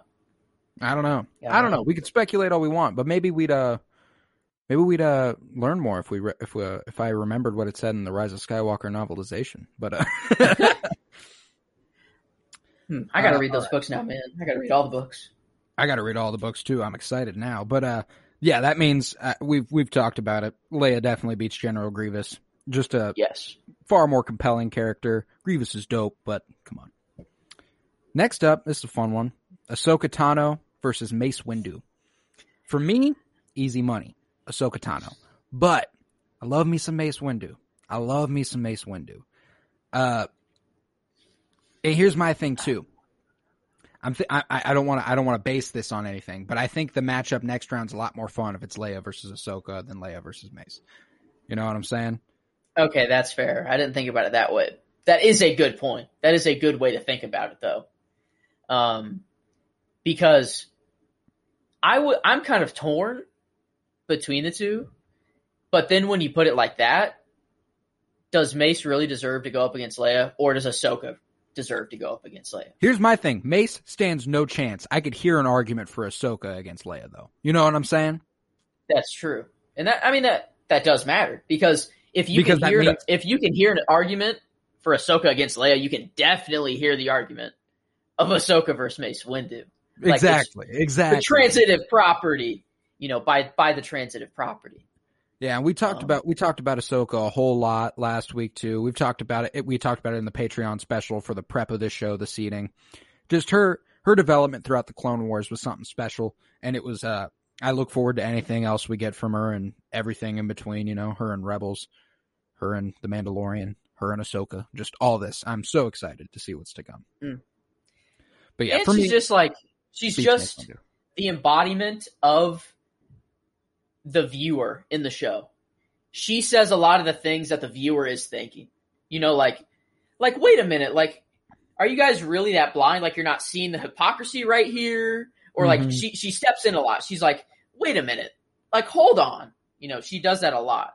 And it's like, she just connects with the audience so well. Like she's a free thinker. Uh, that's what makes her. That's another thing hmm. that makes her compelling is that she was able to look at what the Jedi do and go, I've been growing up in this. However, I'm not exactly on board. Mm-hmm. You know, and like to even have that wherewithal and that willpower and that ability to think for yourself when you are literally being indoctrinated from birth, practically. That that is very interesting because we've only seen Jedi either die or go to the dark side. That's the only two options we've ever seen happen to a Jedi. We've never seen the Je- a Jedi be like, oh, this group that I'm in that I've literally studied my whole life and like made a religion out of, I'm gonna go against them now. Like, well, that, and that's that, the thing is that Ahsoka doesn't even go against them. She's just her own thing true. now. That's true. She just leaves the Jedi Order. But so you would never, you would never think Jedi. You would never think of a character going against the Jedi. Like exactly. it, it, just wouldn't cross your mind. Like if you if you didn't have Ahsoka leaving, like I don't think I would have ever been like, ooh, a character that leaves the Jedi Order is a pretty cool idea. Like I would, I don't know, I just would never think. I wouldn't have that. thought of it. Yeah, exactly. Like, like, it's just Like we we've seen them fall to the dark side, but we've never seen them just leave. She's sort of a gray Jedi in in a way. In a way, I see what you mean. I see uh, like uh, she's got the she's got some more Qui Gon in her than. I think than, Ahsoka's the closest to a gray Jedi that we will get. Maybe oh. Luke, maybe Luke, future Luke. But I, um, I really bit, don't think I, I really don't think they want to touch it. I don't think I don't they think they're ever going to fuck with the terminology gray Jedi. That's just not something they'll ever do. It's just going to be like up for y'all's interpretation. They have the Force, but they don't follow the Jedi Order. You can call them a Jedi though, because that's how we're going to identify people who are Force sensitive. I'd say the closest person in the Star Wars universe that is the closest to a gray Jedi is probably Din.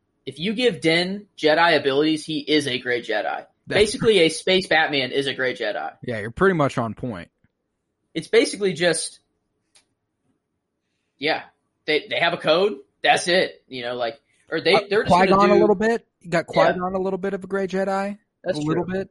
Uh, I'd say he's like like eighty Jedi, twenty gray. Well, see, and that's that's the reason that I uh, uh, that gray Jedi just doesn't make sense to me is because the Jedi are the Jedi. They have their values. If they're a gray Jedi, then they're not a Jedi. Like they, they deviated from the Jedi values.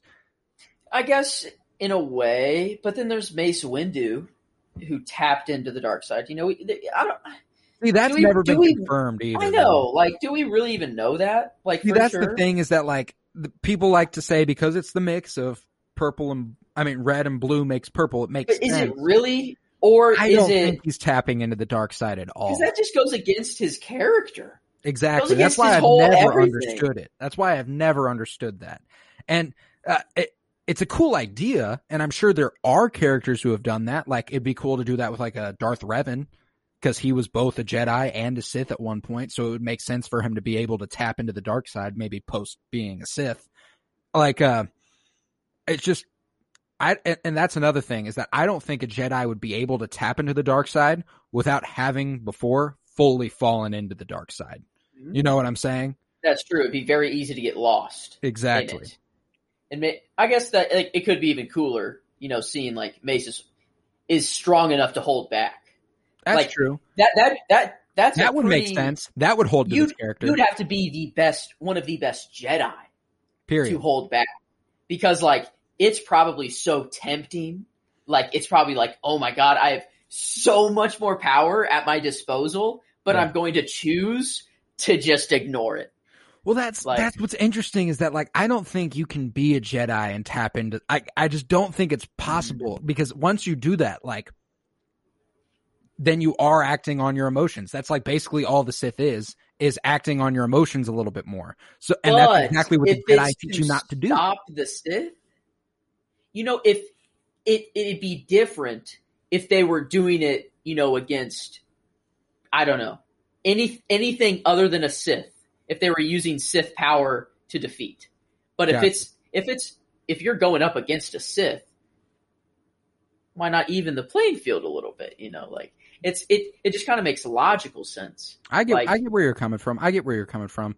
Uh, however, I don't think Mace Windu ever did it. I personally, that's true. I think I don't. Cool. I don't think so either. But it, in itself, it is a cool concept because oh, 100%. you have to be such a Jedi to hold back that power. But at the same time, if you're that much of a Jedi, you, you probably would not even that. think about doing it in the first place. Yeah, so it would be cool to get that at some point. I just don't think it can have anything to do with the Jedi Order. You know what I'm saying? Yeah, and at like, the end of the uh, day, Mace Windu's lightsaber is purple. It's just it's purple because he wanted it to be purple. Exactly. he told George Lucas, "I want it to be purple," and That's George was like, "It's for the kids." Okay. okay. You know, everything doesn't have to have a reason. Yeah. Okay. This will look cool on toys. Yeah, and Samuel Jackson can be. That's that's me. I'm I'm that one. You know, yeah, in the crowd exactly. of 500. I'm with you. But yes, that makes Ahsoka Tano move on over Mace Windu, which means we'll have Darth Vader versus Dooku, Yoda versus Lando, and Leia versus Ahsoka in the next round, which that's just a lineup of some fucking great matchups in my opinion. Uh, next match, we've got Han Solo versus Finn. We talked about Finn a whole lot last week, a we whole lot on the Patreon special. Uh, the potential was there. It was never executed with, but with Han, it's just Han. It's Han. It's what you wanted. It's what you want in a character. He's freaking cool. He's badass. He's slick. He's sly.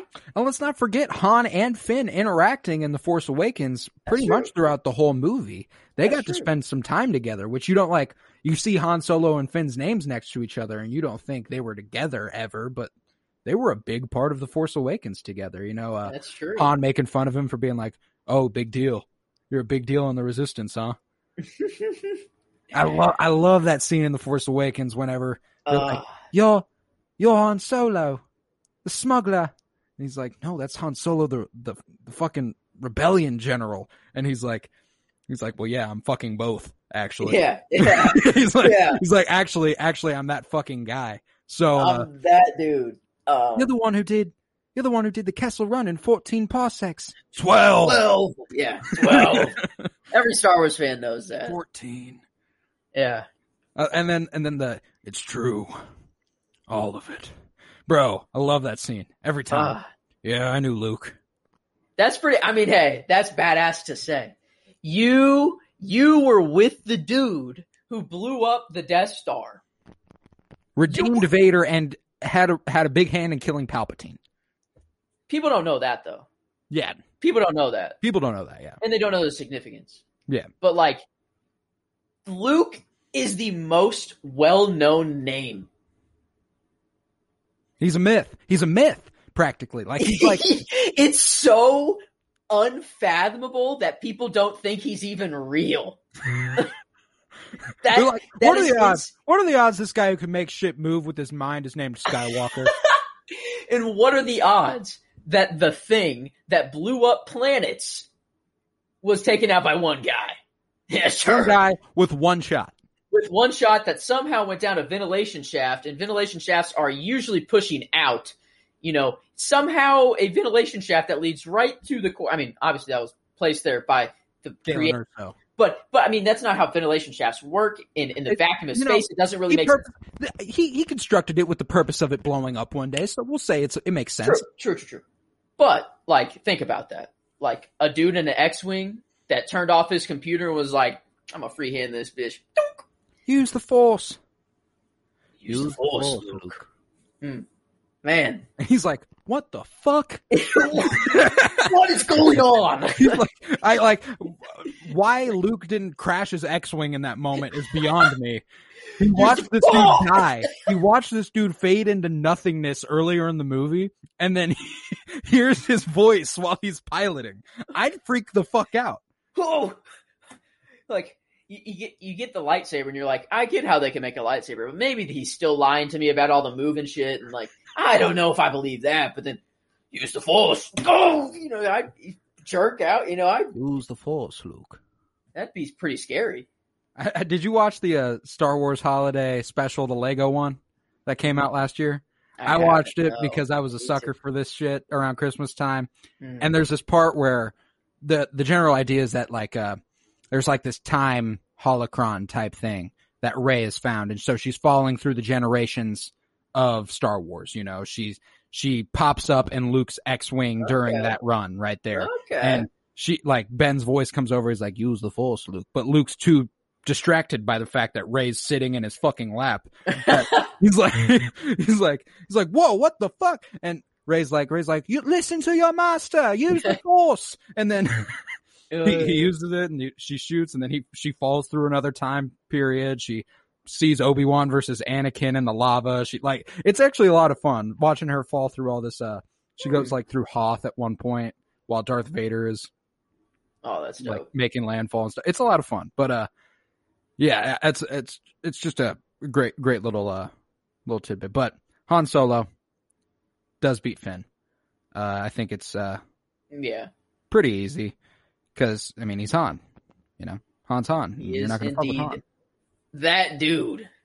That guy. I mean, he was he was the most wanted man in the galaxy at one point.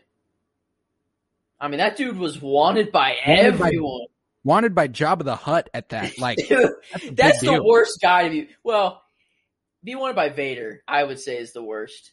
In a way, he kind of was wanted by Vader, though. Vader let his freezing, you know, happen.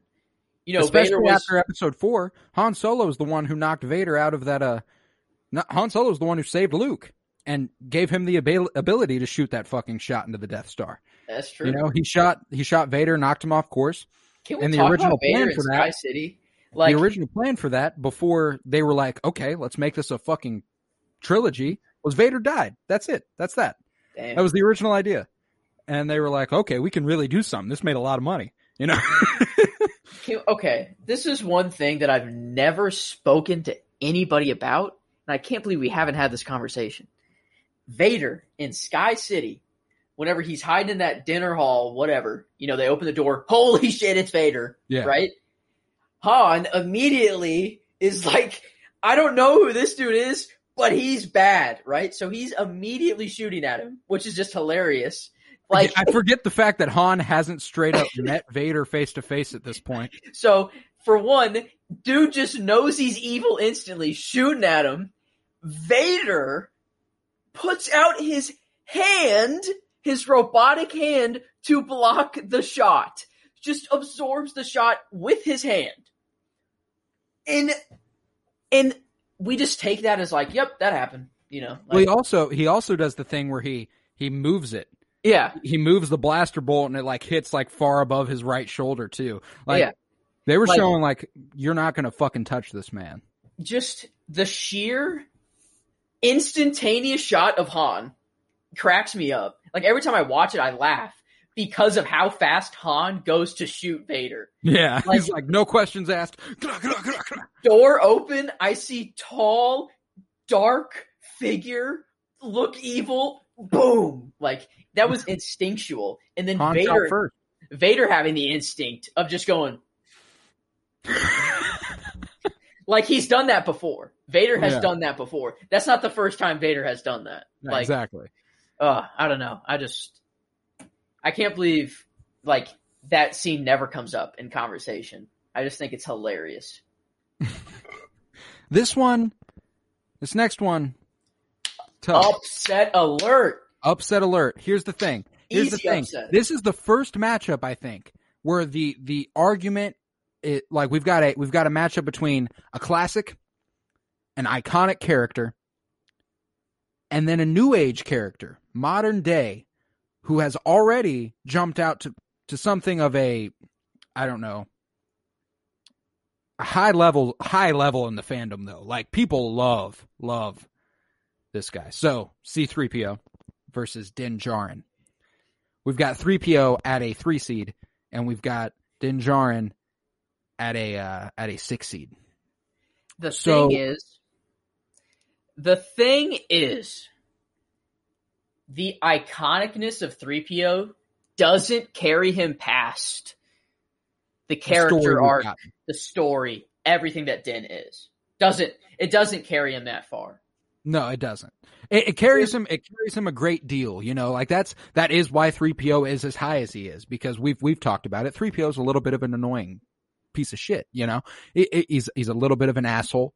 Uh, is a little bothersome, but you love him because he's C3PO. You love him At the because same he's in Star Wars. On, one of the only scenes I did shed a tear in was when 3PO was saying, "Let me get one last good look at my friends before I go." I love Like- that scene where he like I- recites what Poe said earlier in the movie, where he's Oh. like, he's like, if I don't do this, we lose everything Like after all this time, all Ah. we've done. like I actually cried and I didn't realize I had that much attachment to 3PO. Like I've I've always been an R2 guy. Like I would Me too. I, I've like I've like gone on record being like 3PO is my least favorite Star Yeah. Wars character. like if like obviously R2 and 3PO are the package deal, but if someone told me I had to pick one without hesitation, I'm going with R2. Mhm. Like I don't know, it's just I'm sorry 3PO, but It's that attachment to R2 from when we were young. You know, we loved R2D2 because holy shit, that thing's my size. He's cute. it, that's true. Grogu finds him cute. The little ball that he has has the little blue circle on it. Grogu and R2 be knowing each other, and I know that is factual. Um, Grogu and R2 have seen each other before, and um, They saw each other back at the temple back in the day. Padme Amidala and R2D2 have rolled past Grogu one or two times. I'm gonna say. It's interesting that Luke didn't hold on to him though, and let him go. Somehow, Grogu, he had to have been with someone. The dude cannot survive on its own. He's a little uh, boy. The thing is that like uh, it, it's confusing because we still don't know who was holding him. Like at the beginning of the Mandalorian, we don't like he was just in a random fucking room. How long's he he's, been there? He's already fifty years old.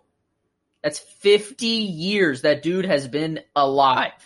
Well, and if he's post, if he, if this is like, if he got saved from the temple when Anakin was fucking shit up, he's been on his own for 20 that's true. 26, 27 years. If you're at the temple, I mean, they might have like surrogate mothers sort of situation. Like, there has to be maybe. someone that takes care of him, though. I don't know. Like, maybe now, you know, we see him hunt and get food on his own, you know, so he can obviously survive. But, like, well, he was clearly taken from the temple by somebody. That's like that's ultimately what we're saying. Is somebody took him true. from the temple. It's just a matter of what they did with him after. You know that location significant. Why was he left there? That's like the thing. It seemed like no he was idea. left there in a hurry. Like he was not supposed to be left there. Like someone had him. You know, this was a prized possession. Grogu was like, obviously, like, you know, this is like a kid. Whether it was a kid to them or just a bounty or whatever. Yeah. But then, like, it was left in a hurry and guarded somehow. Yeah. So somehow the location of Grogu was known, and decided to be guarded by this race of people that just live there to guard him. Yeah, it's it's something. But that scene, that first episode, that's what gives us our first look at Din Djarin. And that's when you realize, okay, this guy's here to fuck shit up. I am excited to watch this guy. And that ending, when he opens the pod and he sees Grogu for the first time. Baby Yoda at the time. Dude, the first time I watched this shit, I remember just going, what? Who? What? And then, like, you know, obviously, first time I'm watching it, I go, is that Yoda? Like, I'm thinking, like, when is this in the timeline? What am I doing yeah. here? And then I'm like, and then I'm like, no, this is after Return of the Jedi. This is a new, this is a new kid. Is it, I'm like, oh fuck yeah, let's get into it, baby. And like that's when I that's like that's why for that was see, I don't know more so than the, anything in the sequel trilogy was the most exciting scene in modern day Star Wars for me. Oh, like, I mean, originally until until know. Luke Skywalker shows up at the end of the Mandalorian. You, you know? know? from the first sight of Grogu that you are watching an iconic character, like mm-hmm. already. Mm-hmm. It's just, it's just you already know you already know that this character is going to be the biggest character in Star Wars for the next foreseeable future, for however long, however many years. Like, well, this- that's the thing. Have you like have you thought about the fact that there are High Republic comic books and books and stuff with Yoda as a character 400, 500 years in the past? We could go 400, 500 years in the future and Grogu can be a part of those stories as a grown up. You know what I'm saying? Like, that's exciting the fact that we have that, we, we are introduced to a character at such a young age, I pray they don't kill pray him. They don't kill him. And I don't think they will. But like, we're gonna like if if we're seeing this young of a character who has the longevity to live to 950 to a 1000 why aren't they using him as the branch to a future to a future story like as grogu is the seeds for phase 1 through 75 pretty much if they wanted to.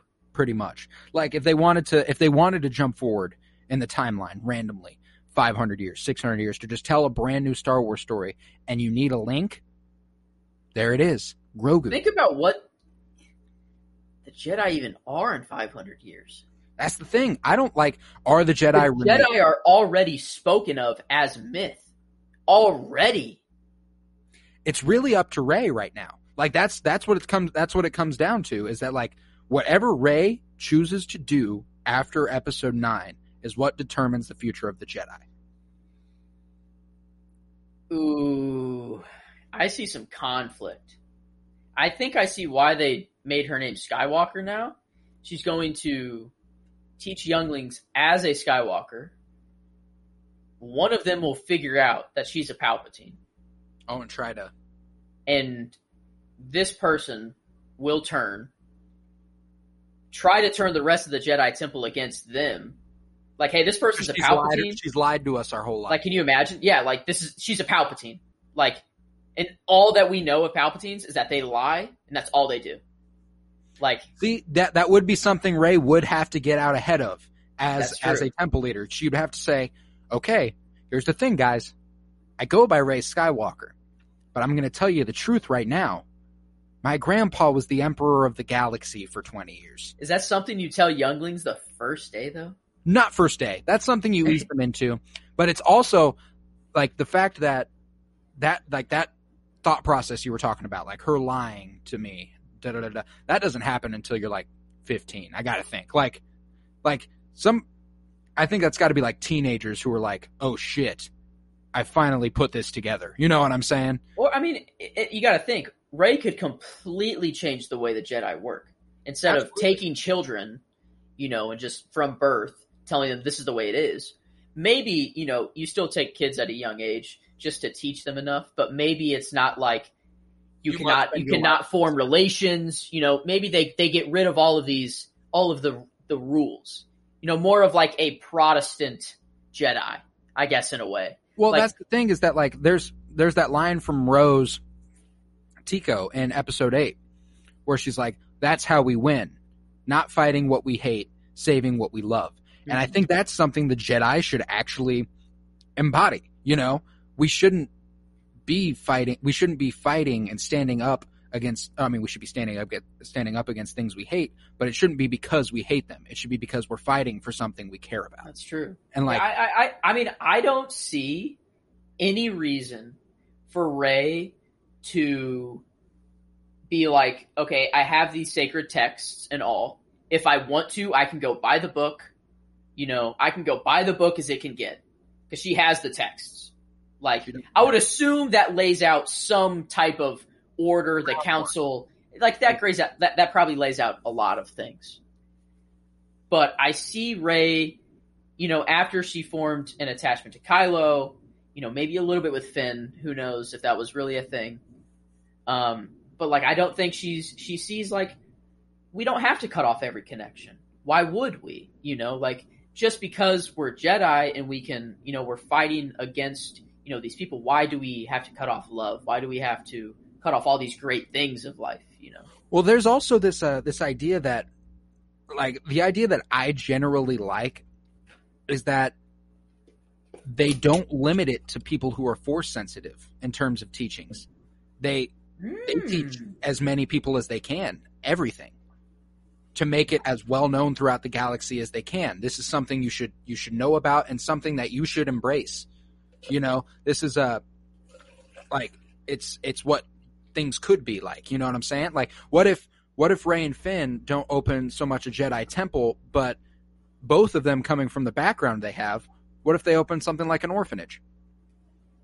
Like uh like displaced kids throughout the galaxy. They raise them up on fucking Endor or whatever with Finn and Jannah just kind of hanging out, place where the Empire fell. What better place to raise back up, raise anew? You know what I'm saying?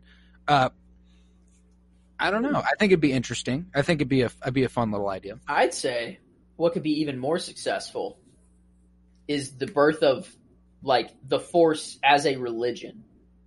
Yeah like a literal like we're just going to worship the force. It's obviously here. They have definitive proof.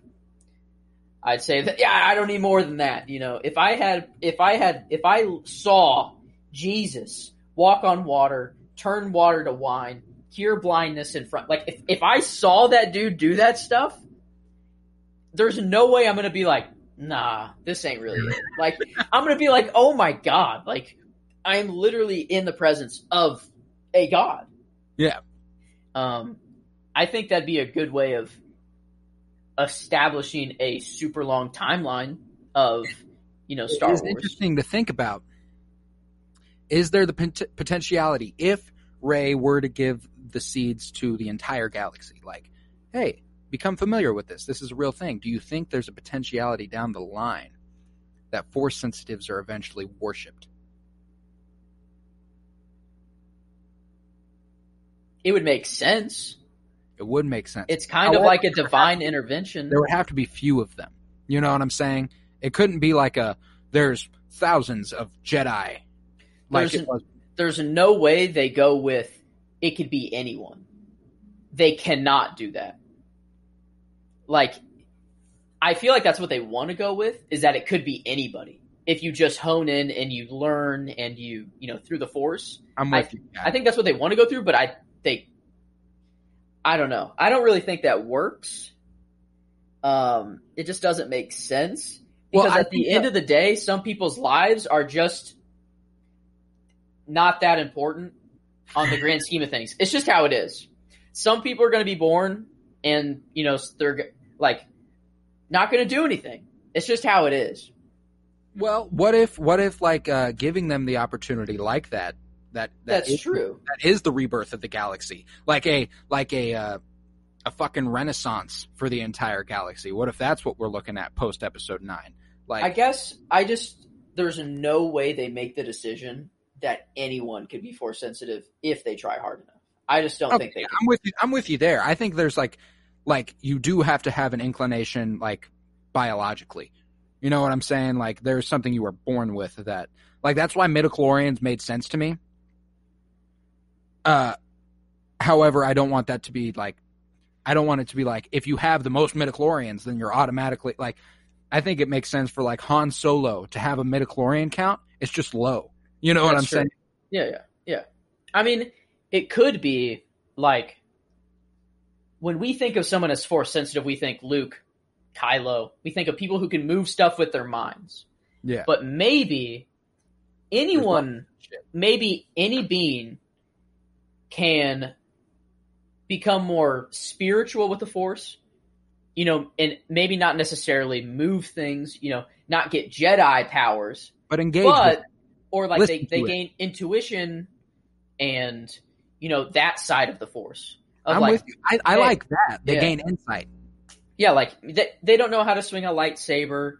They don't know how to pick up a rock with their head, but they can be like, I see this beautiful thing that involves everything. It's life.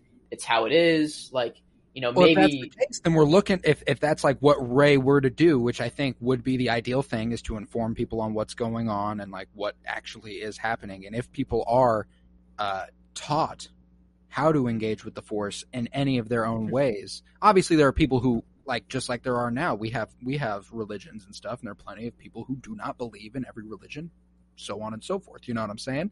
There would still be people who are like, this is a whole bunch of bullshit.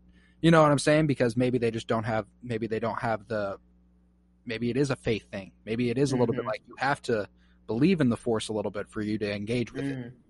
Uh, that makes sense. That would make sense. It has to be a little, it has to operate on faith a little bit.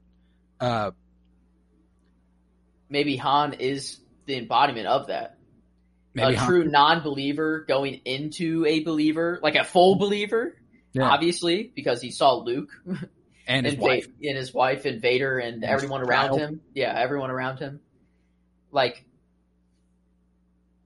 I don't know. I, I, it could be a really cool direction that they they could go. Um, obviously, they can go anywhere though. Like, uh, Grogu could die. You know, Kylo could have killed Grogu. He could have died in Absolutely. the de- in the temple. Like, he could be dead. I don't you know, your argument of it's for the kids at the end of the day makes me believe that they won't kill the cute little green guy.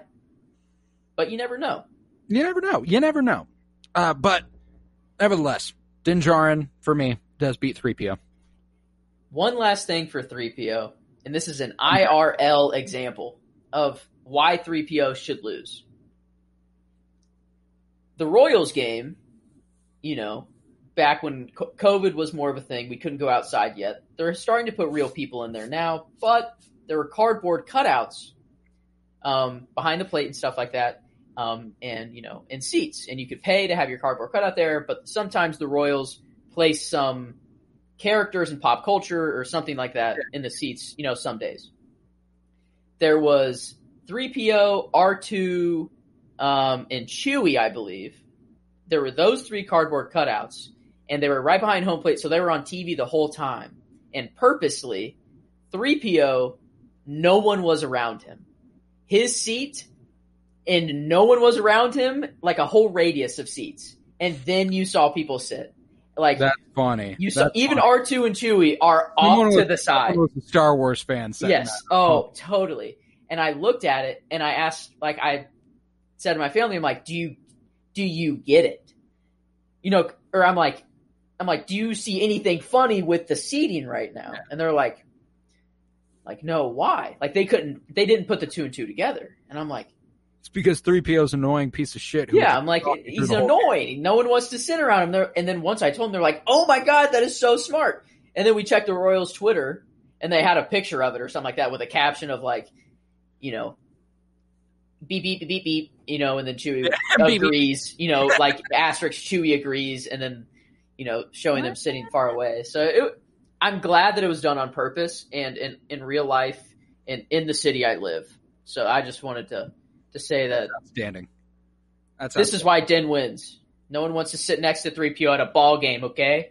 On the on this side of the bracket, next round for the Sweet 16, we will have Darth Vader versus Count Dooku, Yoda versus Lando Calrissian, Leia Organa versus Ahsoka Tano, and Han Solo versus Din Djarin. Ooh, that one's tough for me. Ooh.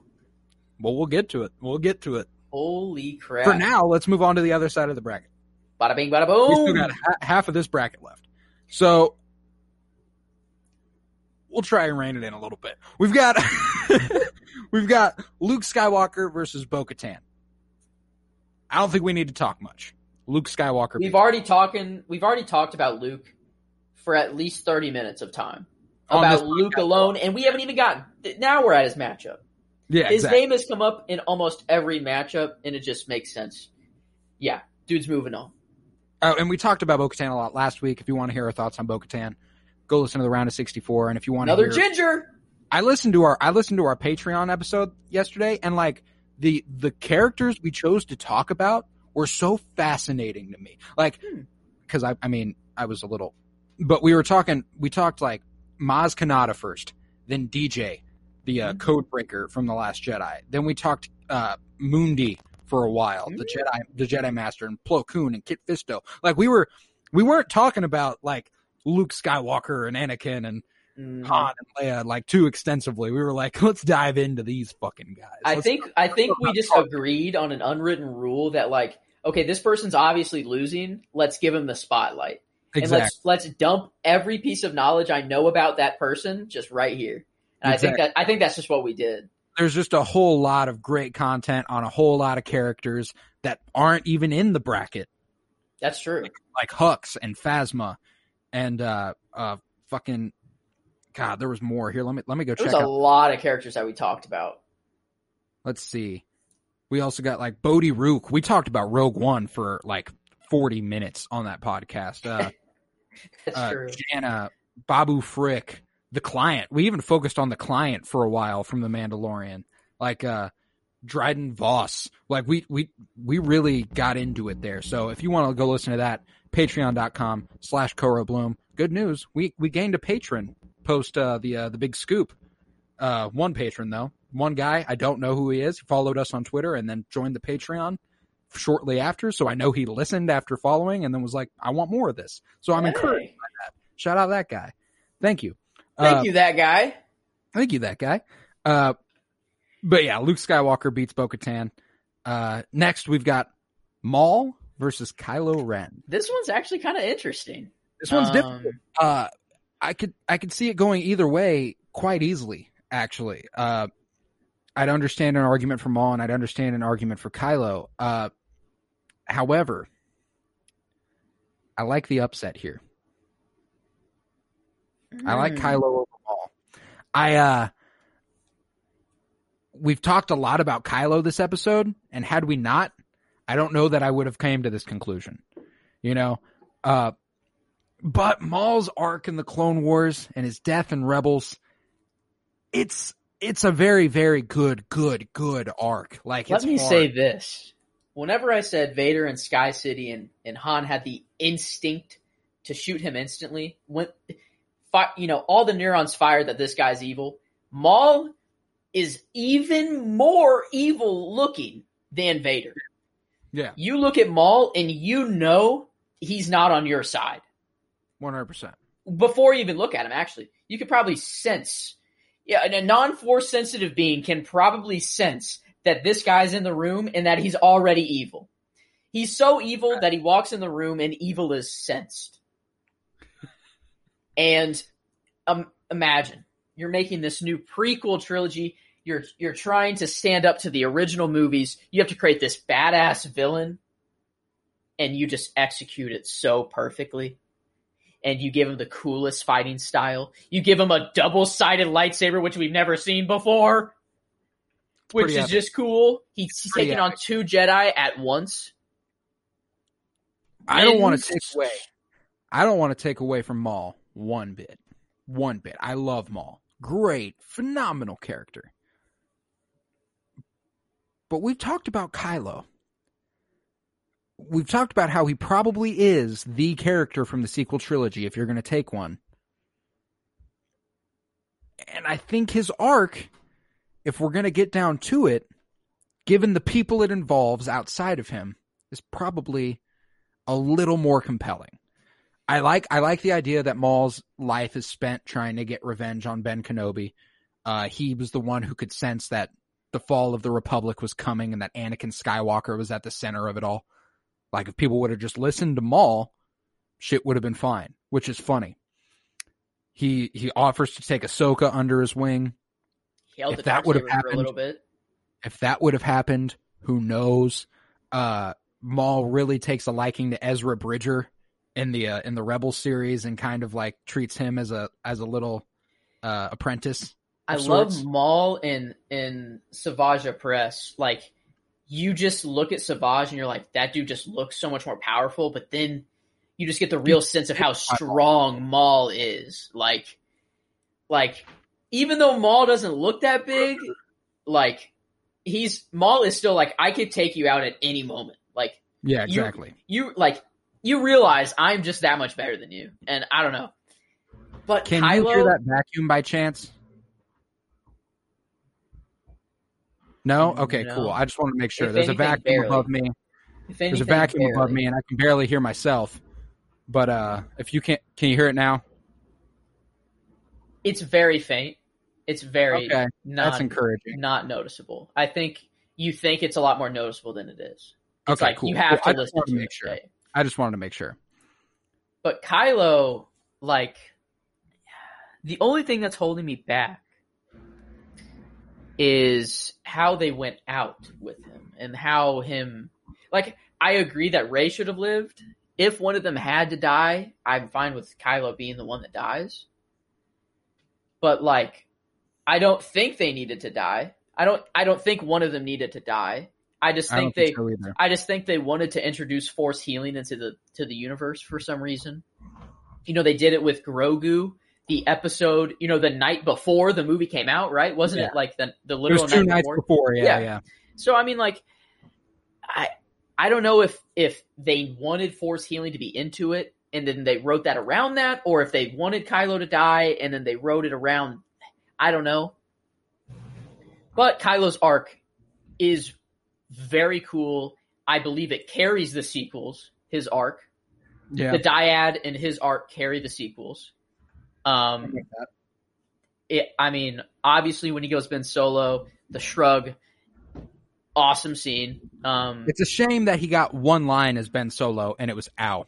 Yeah. um, I just don't know though. I just don't know. I don't, I don't know if I can sleep at night saying that Kylo beats out Maul is the thing. I'm with you. I, I, I get it. I get it. I remember coming out of the Rise of Skywalker and finishing the sequel trilogy.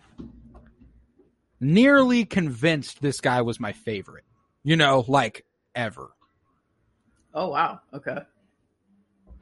Just because of how much I enjoyed that scene of him coming back to the light. And the strength of that scene alone for me, the only scene that rivals it with Maul is his death scene with Obi Wan on Tatooine. It's a beautiful scene. Oh, it's a beautiful scene. I mean, the same movements, the the literal same Obi Wan. Obi Wan's going through the exactly. Oh no! Literally, the thought that went into that scene alone where Obi Wan started out as Obi Wan, went to Qui Gon. Maul instinctually did what he would do against Qui Gon, or what yeah. he did against Qui Gon. Obi Wan realizing what he was going to do, and then using that to kill him. He's been, thinking, he's been thinking about that moment for 20 for, for, fucking 20 years at that point. And the moment Obi- he watched his master uh, die. He knows exactly what Maul did. He's seen he watched it 10,000 times over in his head and he knew as soon as he struck that pose exactly what he would do. He would go for that hit in the face with the lightsaber and he just sawed right through that shit. It's I don't know, man. I I gave it to Maul on the bracket. I already clicked it. I already clicked it. It's you, you just yeah. I don't know. It's just this is close felt, though. This is close. It's not that far off. Like I Kylo could bad. win. I feel bad because this was the last chance for a sequel trilogy character to make it past the round of 32. Think there about it though. Be... Think about it. Whoever wins is going up against Luke next. They're both going to die regardless. So we shouldn't feel as bad. We shouldn't feel as bad. Uh, but however, it is the sequel. Does, yeah, the sequel trilogy is done at this point. Uh, the the only the only characters who still have a chance who appeared in the sequel trilogy but weren't the sequel trilogy were are Palpatine, R two D two, uh, uh, Chewbacca. That's it. Hey, and they're all original I trilogy. Put, I would put Grogu in the sequel group. Grogu okay. could come out on top. We don't know.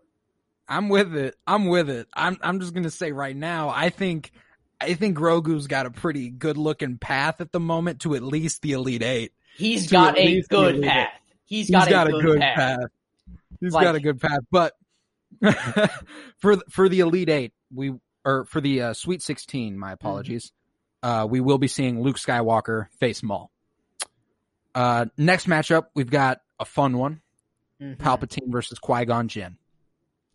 And now, Qui Gon, phenomenal character. I want more of Qui Gon in any capacity we can get. Potentially like a young Qui Gon learning from Dooku. That'd be cool. Watching Dooku's fall to the dark side and Qui Gon having to go through that. That'd be dope. Mm. Uh, however, we do just have the Phantom Menace when it comes for Qui Gon, and we've got five or six movies with Palpatine in it. You know what I'm saying? And Palpatine's the, the puppet master of it all. Without Palpatine, you don't have Star Wars. It is as simple as that. I mean, I guess a villain could replace him, but one of the greatest villains in all of cinema history. One um, and also one of the most underrated. Because that, here's the thing: true. He's Vader takes the spotlight of Palpatine, like, and he's not the big bad, which is fascinating the yeah. fact that the most iconic villain in Star Wars is not the most powerful one. That's true. Yeah. It's uh it's if you ask if you go on the street and you say who is the main villain of Star Wars, Darth Vader Darth is Vader. the 99% answer.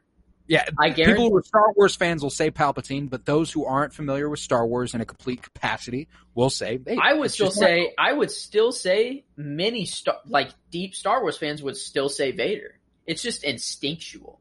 It's how iconic the character is. Like mm-hmm. it's just how it is. I don't. I, it's just crazy that in a universe where the most powerful villain like still isn't looked at as the most powerful villain is it is he lives in the shadows it's mm-hmm. the entire it's the entire That's thing That's true. He lives in the shadows. In the shadows, always but yeah, Palpatine over Qui Gon there. It has to be it. Yeah, it dude, dude, dude, just plays chess. I mean, even if it comes down to the one v one, Palpatine takes it. That dude can do a five eighty horizontally, um, or like a ten eighty. I don't know how many twists that boy did. Um, was have you heard George Lucas say there's only a few people who could kill Qui Gon, uh, could kill Palpatine, and it was Mace Windu and Anakin Skywalker? Was Qui Gon a part of that group? For some reason, I think so which is interesting considering he got his ass kicked by Maul. Yeah. But I, I guess he probably wasn't given that fact, but like, mm. it is interesting to think about. Uh, but nevertheless, Palpatine goes out on top versus Qui Gon Jinn. Next matchup. Are are the boys? The boys. These are the these are the the children. The children. We've got R two D two versus Grogu. This matchup right here, I think, is Grogu's hardest matchup until he were to reach Luke. Yeah, um, I agree. I got. Would he I got, reach Luke? Yes, he would reach Luke. He would reach Luke. So uh, this one is the closest because if he wins this, he's winning the next one. I think too. Yeah, yeah.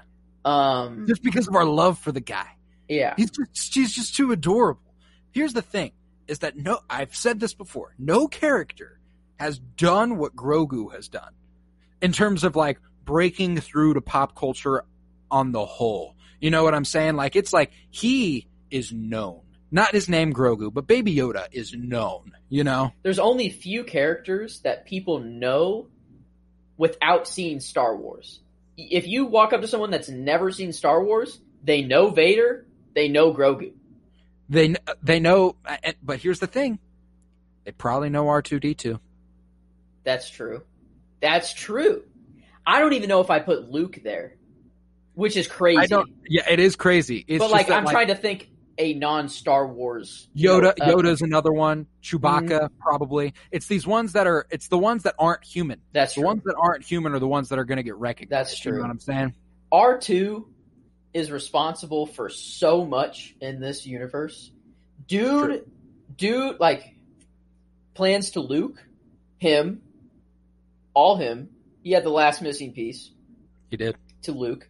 He saw Anakin you know, he saw from Anakin to Luke, like, dude, R2's been in some good presence.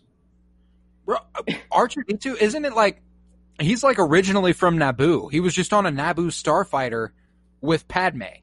Yeah. And they were like, let's get it, guys. All the R2 units activate, and they all like rolled out, and like that's just where it started. And Padme took a liking to R2, and that's her droid now. So like, it's fascinating. Like originally not Anakin's, originally Padme's, which is another really cool aspect when you get to the original trilogy that you've got droid created by Anakin and a droid whose originally was Padme, and they're together wow. throughout the whole sequel, throughout the original trilogy and the rest of it, which That's is just true. it's cool. I mean, boy has done a lot. Think about it. From the very second they crash landed, R two knew where to go he was set, and 3PO was like, nah, dude, nah.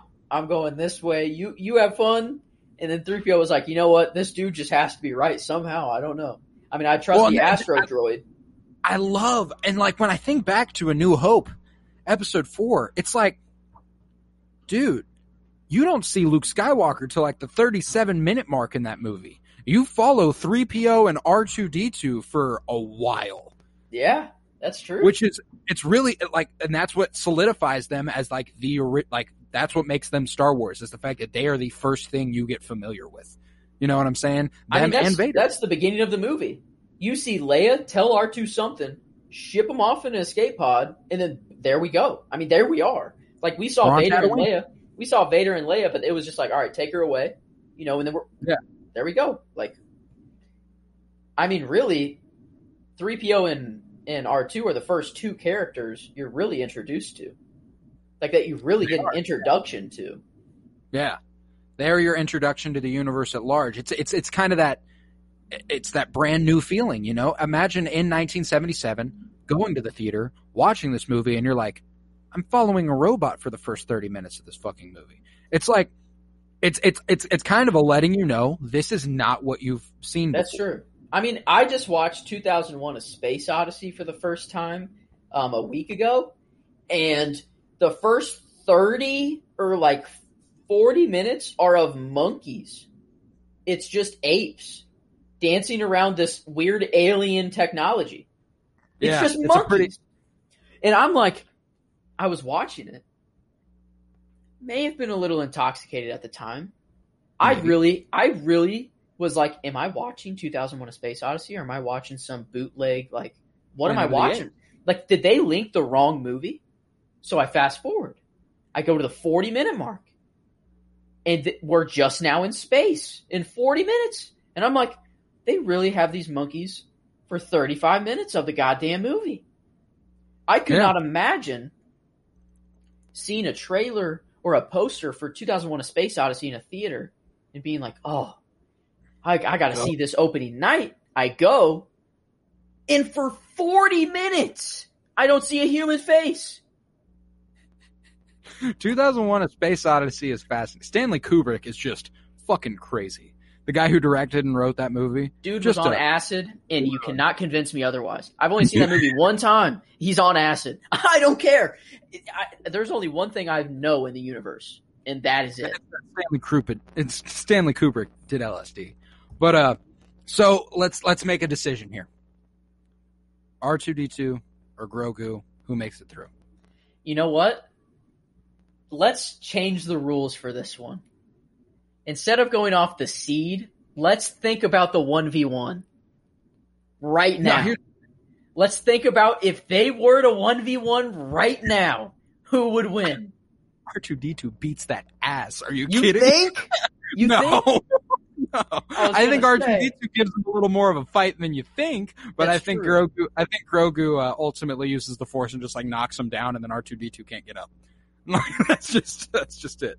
That's true. Yeah, I mean, having the Force is really just OP. It is. I, and you know what? I'm gonna go with anyway. I'm gonna go with Grogu. It's just that uh, I, I've loved R2D2 all my life. You know, like since I was I was beginning of my Star Wars fandom. R2D2's been there if you're a, if you've been a fucking fan since your childhood. That's like one of the big names. Uh, however, like I said for Din, getting introduced to Grogu was the best moment in modern Star Wars for me, besides Luke Skywalker showing up in the in the finale of the second season. True. That introduction alone, uh, it's it was enough and exciting enough for me to go, oh fuck, I'm about to fall in love with Star Wars because that was really the beginning of when my fandom began growing even deeper. Is when the Mandalorian mm. came. That's so, true, man. I mean, you're we're gonna look back, you know, in our deathbed and be like, Grogu carried Star Wars for probably fifty years. exactly. He's gonna be carrying Star Wars for so long. He really like, will be excited. He's he's the new Yoda. He's the new Yoda. And the fact that like there's guess, always got to yeah. be this figure. There's yeah. always got to be this figure. I love That's it. True. I love it. Hmm. Uh, but for me, Grogu takes it over R2. That's just the way it is. Which means next round we'll have Luke Skywalker versus Maul and Emperor Palpatine versus Grogu. Looking like we're getting a Luke v Grogu situation. I won't, you know, necessarily say where I'm at, but maybe that's where I'm at. Uh, well, here's the thing: is that I'm fascinated that Palpatine was the four seed here because I don't think it mattered who won R2D2 versus Grogu. I think they were they were beating Palpatine that's for my money anyway. That's true. For my money. That's true. What a this is the exciting part of the bracket right here. This is where this is where we're coming down to it. Oh, we're yeah. coming down to it. We've got Anakin Skywalker versus Jango Fett. We've talked about Jango Fett a whole bunch over the last couple weeks. Even on the Bad Batch podcast on the Patreon version, I talked about Jango Fett for a while in the introduction. Uh, cool character, but man, you're not Anakin Skywalker. We talked about Anakin at the very beginning of this podcast for like another 30 minutes or something like that. So, uh, it's Anakin. Anakin over Jango. Yeah, there's not nothing really to say. Even I mean, this next matchup is just when your son is so much cooler than you you know, like think about it. You're the initial donor of DNA for the one of the galaxy's largest armies of all time. Yeah. And then one of those clones turns out to be way fucking cooler than you. You're the original source. One of the millions of however many were created is way cooler than you. So it's true. And arguably, arguably a couple of them. A couple of them. I'd say all the and Bad we'll get, Batch. We'll get, the Bad we'll get, Batch is probably cooler than Jango Fett. And we'll get to another character, another clone here soon. That's pretty baller. Uh, pretty, pretty baller cool indeed. But uh, so Anakin over Jango. Next matchup, we got Boba Fett versus Padme Amidala. Ooh, this is tough. This is really uh, tough because uh, I mean, I love Boba Fett. I love Boba Fett. However, Padme is just so important. Like the importance of Padme to the Star Wars universe and her impact on Anakin Skywalker alone is a reason enough to take her over Boba Fett 100% for me.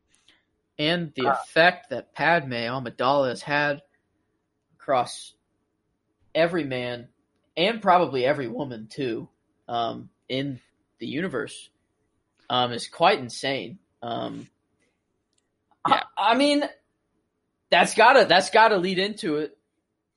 It's gotta lead. But I have a question about Boba Fett. Okay. So does Boba Fett's badassery outweigh Padme's gorgeousness? I'm not basing my assessment of Padme on her looks. Uh, I can't. I can't, in good conscience, push her through because she's hot. You know what I'm saying?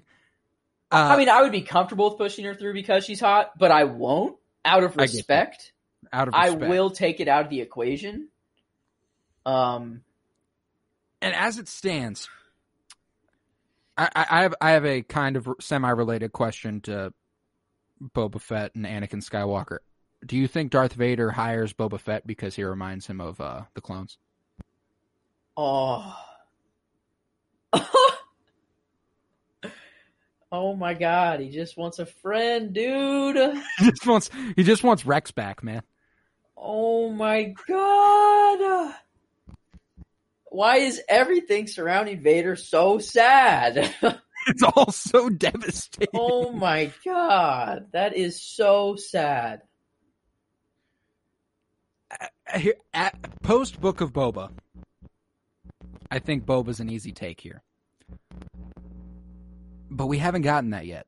Honestly, though, insane that I think I think Boba just deserves to win even right now. And you know what? I don't have beef with that. I don't have beef with that. Okay. Padme is an important ass character. Is she really a good character though? Or is she just so. kind of there? The thing for me, I think she is a genuinely good character. I think uh, she's she time and time again stands up for what she believes in. I guess her you role know? as a senator she, is huge. Huge. She is not taken by Palpatine's bullshit. Whenever he announces the first galactic empire, she's like, "So this is how democracy dies," with thunderous fucking applause. Like she, she is.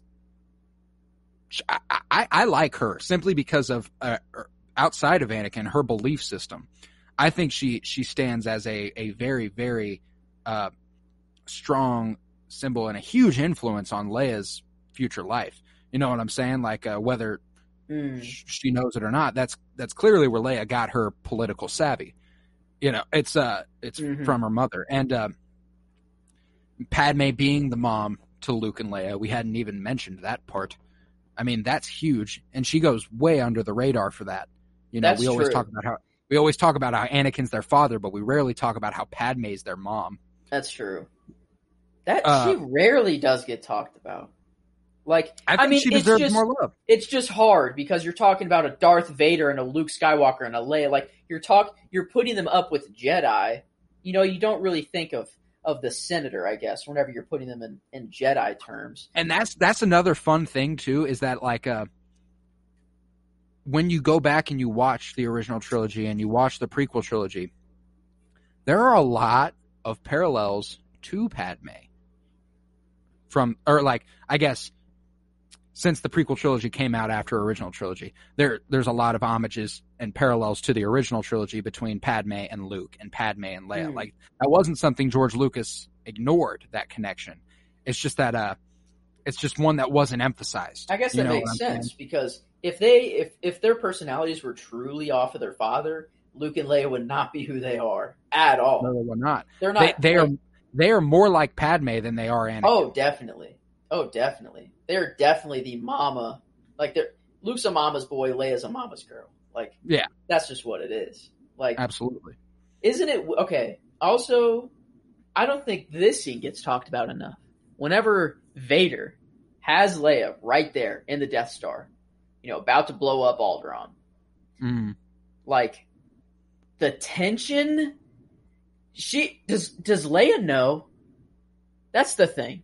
Luke does not know who his dad is at all because he's been sheltered his whole life. But Leia's in this. Like Leia's been in this fight. Do you think she's that's fighting true. Vader because she knows, like, hey, that's my dad? I don't think she knows it's his dad. There's the there is that scene in Return of the Jedi, however, where Luke tells her, "You are my sister, and Vader is our father," and she says, she like she like looks down in realization and is like, "I know, I don't know how I know, but I know that I know." Okay, so the Force. Okay, obviously, the Force comes into play there. Obviously, the Force brought Luke and Leia together. That's yeah. just how it is.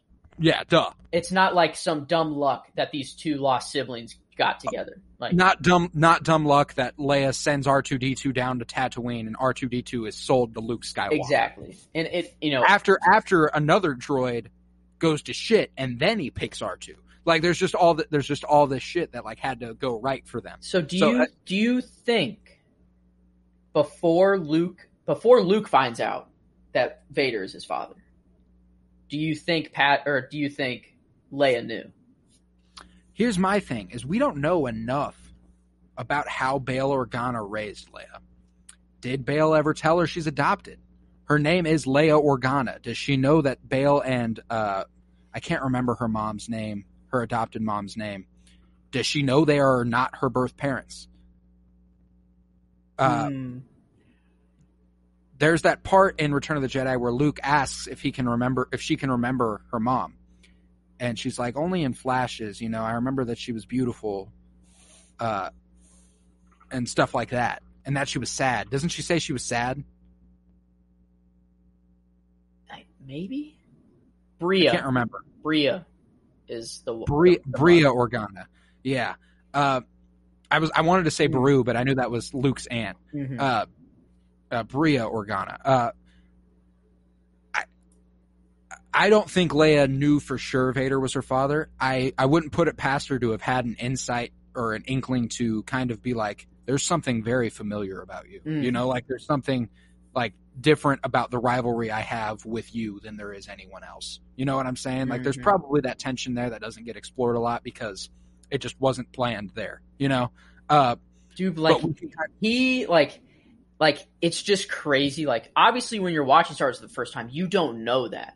You don't know that Vader is holding like er, his hands are on the shoulders of his daughter. Of his like, daughter. Like and hold and he's holding his daughter captive. Like and, and he watching. also torture he also tortures his daughter. Yeah. With that with that droid. Like, oh my gosh, that's just so Ugh. I wish oh my god, what I would do. What I would do to see the original trilogy first. You know, actually see the movies as they came out and then have the realization like oh my god i can't imagine what it was like to be in a theater when darth vader goes no i am your father that has to be the biggest plot twist of all time it's such a big plot twist that i feel like it's one of like two things that all people are born knowing you know what I'm saying? I knew. Like, was, yes, without even watching Star Wars, I knew that somehow. As a dumb kid, I knew that. It's because you've you've heard like the line yes. "I am your father" is so iconic that it's like you're born knowing it. It's it's like, and that's why everyone confuses it with no, or like Luke, I am Luke, your father, am your because no, I am your father doesn't give contextual sense. Exactly. Oh my god! Like, isn't that that is insane? That's it breed it breached a level of pop culture normalcy that it's just like it's a thing it everyone knows. Common knowledge that Darth Vader is Luke Skywalker's dad. Wow. And and and, and I mean like that is one thing that like the original trilogy probably felt a little robbed of is the reveal that Leia was the the daughter. It was, you know, the, Luke's like, mm, or Yoda's like, mm, another there is, and uh, you know, Obi Luke's like, you know, Yoda spoke of another. And everyone's like, yes, uh, at birth, we separated you and your sister. Da da da da. He's like, Leia. And like, that's it. Was it Leia? Was it Rey? Was it Rey? Yeah, see, there's all that speculation. Was it, it had Grogu? Was it Grogu? Much to think about. See, because like now we know at this point, Yoda, Yoda, like Yoda's not cut off from the Force. However, he is only aware of Leia. That's true. So I mean, obviously at the time, it's how does he know? There are. How do they know? How does Yoda know? Yeah, that Leia's his sister. Like how did he was there when he was there when Padme gave Oh birth. wait, wait, what am I doing? okay, hold on, hold on. That was... yeah, Yoda, Yoda and wow. Obi Wan, Yoda and Obi Wan helped so Padme give birth. Somehow I forgot the entire prequel trilogy. Um, literally, I just forgot the entire trilogy. Somehow, I was for a second. How does Yoda know that I, I, that Luke and Leia you, are? Went, what? Went, what? How does he know? Like, imagine if I'm like, how does Obi Wan even know? Like, you know, like oh, Obi Wan oh, was holding the dude hand. who like helped give birth. You know, help holding Padme's hand as she said, Luke, and then Leia. But you know what? If you're gonna, here's the thing. I have I have another one more thing about this about this topic, Ron. If you're gonna introduce someone to Star Wars, and they know nothing, they do not know Vader is mm. Luke's dad. They don't know any of that. Show them episodes four and five, and then show them episode three. oh, let it linger. Let let the let the idea because like if they don't know anything, Vader goes, Luke, or no, I am your father, and then like there was speculation going into Return of the Jedi when it came out in theaters. It was like, is Vader telling the truth? People didn't know. Oh, because duh. that's speculation at the end of the yeah, movie. Duh. Luke, they don't. Luke know. goes. Luke goes. He it can't be. He's lying. Like it, that, that can't be the truth. And they like connect while like after after the fact, and he's like, "No, you are my son." And it's like, can't that can't be the case, you know. And then you see him connect with Leia and stuff, and it, it like bridges that gap a little bit. Like, how does Leia sense Luke here? So basically, if if you've never seen Star Wars and you know nothing, it would be best to watch four, five, one, two, three, six. Yes, because it also it also makes the possibility of Luke falling to the dark side more real if you watch Anakin fall to the dark side right before. Cuz you'll watch you'll watch Anakin uh, get dressed up in all black and slowly fall to the dark side and then you open up with Luke force choking a Gamorrean guard, making him pass out, potentially killing him. We don't know what happened there. Dressed in all black, showing up Dude. and fucking shit up. So like, because they don't even know, know that Anakin is Vader. They exactly. don't even know that. And they don't know that. Oh my god! Do you know how much more of an in, impactful that makes Mustafar? Like, so if you're more. watching that scene, knowing or not knowing that Vader's about to be created right before your eyes, like, I hope. Okay, well, there's the potentiality that if like if you're watching if you're watching four five, you don't know shit. He says he's his father, and then you watch three after having seen Obi Wan go no, Darth Vader. Wait, so you think it'd be best to go four, five, three? Well, no, one, two, three. I mean, you see the full story of Anakin Skywalker there, but I mean, if you're trying to save time, I think you can get three and just get enough out okay, of it. You know, my question is, when I meet a woman one day, I either hope she knows everything about Star Wars or nothing at all. That's that's my hope, so that I can either go through it for the first time with someone because that experience would be just cool. You know, it's either mm-hmm. going to happen with my wife or my kids. Yeah. Because I will be the one who watches Star Wars with my kids for the first time. Oh, 100%. And I guess the question I'm asking you is what order will you m- let your kids watch it in? Or what order are you going to make your kids watch it in? Here's the thing is that I don't, I, I have an opportunity to do this now with Emily. Oh. Emily doesn't know shit. Emily doesn't know shit. Wow. Obviously, she knows she knows Vader is Luke's father because she's she's heard that fucking line. However, if I show her the prequel trilogy, uh, I've shown her the Phantom Menace, and she's been like, she's gone. That's Luke's dad, like that. That is Luke's. So she's already she's already kind of like, hmm. that can't be right. Then you know what I'm saying? Like, so, so we'll eventually get to we'll eventually get to episode three, and then I'll come back to six and uh, or four, five, and six because Uh, it, but generally, it's hard to keep her attention. Mm. If you're not a, if you're not a, it's growing hard. up. It is hard. Hard into. It is because you're coming in with all these preconceived notions of what you're about to watch, about how dorky and nerdy it is. So you're you're already like, if you didn't grow up watching it, you're you're programmed to kind of go, this is going to suck. You know what I'm saying? and I can't blame her. I can't blame her for having a tough time getting into it. I don't, I don't even know if I'd like it a whole lot if I didn't grow up watching it. Maybe you know reading the saying? books first. Maybe. Can you imagine reading that line of just Anakin killing Dooku and then watching the movie and be like, oh my God, I appreciate this moment so much more. Like, God. I don't know. However, let's, uh, let's, uh, return here. Padme. I, I've been looking at it I want Padme to go through just because she doesn't deserve the respect that she does that she, you know, is given. She deserves she, more. She deserves more. She deserves far more. Much more. She is uh, w- without Padme. No Star Wars. No babies to be born. No Star Wars without Padme. And so, next round, we'll have Anakin Skywalker facing off with Padme Amidala. And I think the it, it what really happened. Well, technically Padme killed, uh, or I mean Palpatine killed Padme. Or I'm a firm I'm a firm believer in it. That gotcha. Palpatine, maybe she would have died, but Palpatine took Padme's life force, put yeah, it into Vader. That's how Vader stayed alive. Just makes sense. That's how he knows Padme's dead too. He even tells Vader, you know, in your anger, you killed her. So what I'm finding here, given that we are two hours and 15 minutes into this episode, yeah, is that while we thought these episodes would go faster as we got further, we're finding that our discussion only grows the harder the matchups are.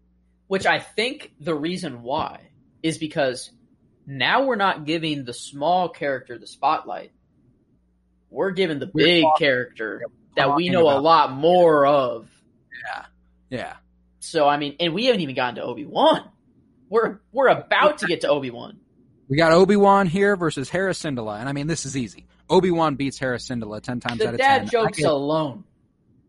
And, and here's the thing: if you want to hear me talk about Hera, go listen to the Patreon exclusive. Go listen to the last episode because I talked, I oozed over Hera for a good ten minutes. You know, I, I, I love her character and stuff. However, she's not Obi Wan Kenobi. I gave her I gave her the edge over Tarkin. That's true. You know, that's that's old. Like I, I was, I, I, I can't wait for... to watch Rebels uh, because I, I, I'm really interested in her character, and I'm.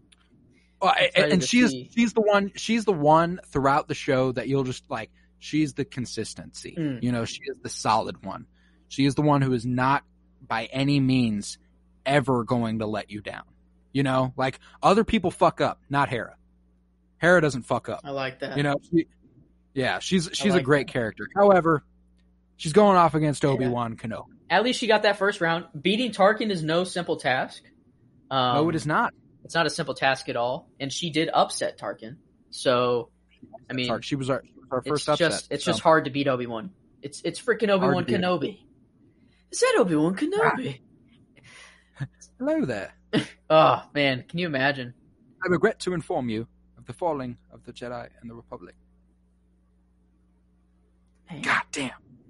If the Kenobi series opens with that message, no, no, no, I'm gonna, I'm gonna, it's I'm gonna, going to happen now. It's going to happen now.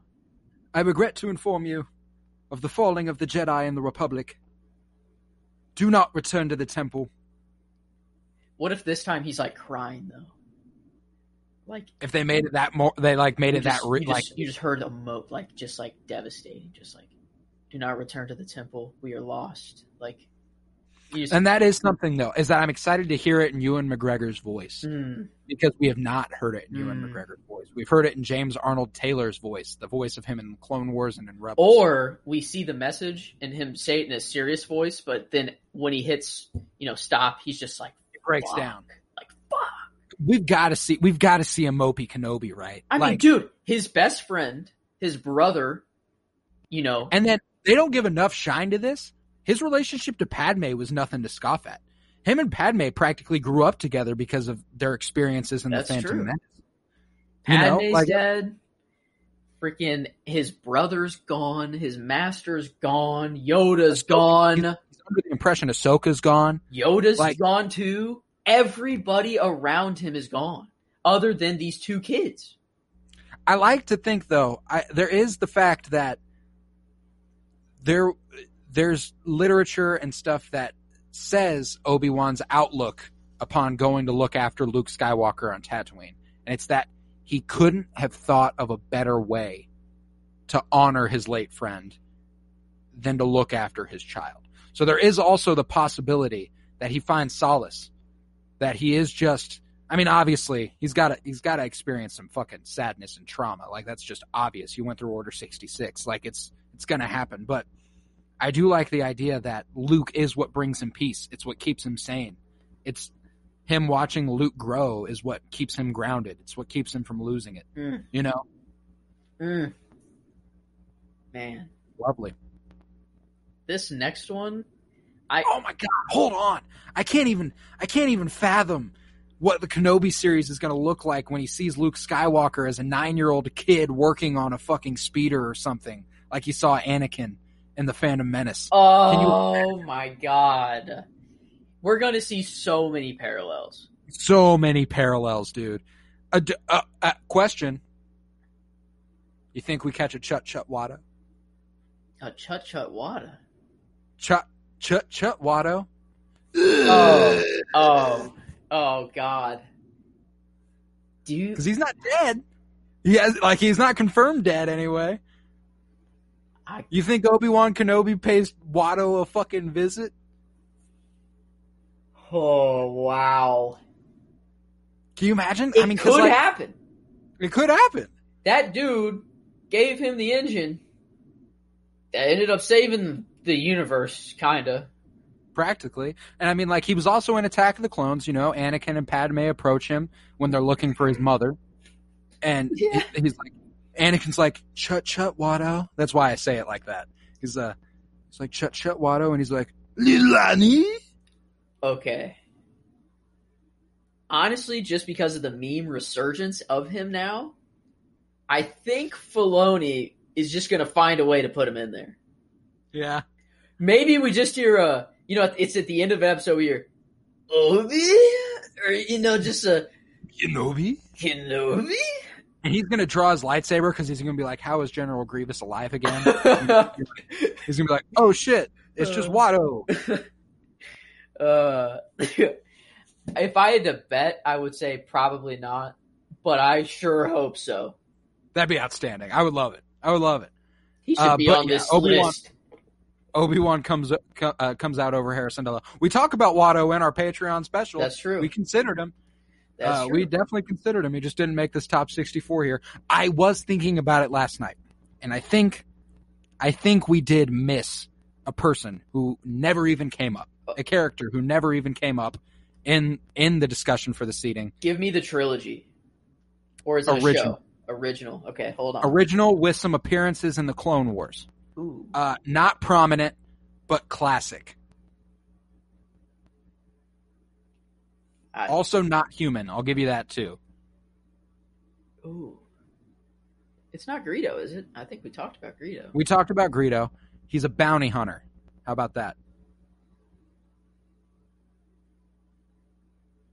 Am I just blanking? Is it a? Is it a? Is it something? He's not prominent. He he only makes one appearance in Empire Strikes Back, and he was loved for it. And then he got a background a little bit in the Clone Wars. Bosk.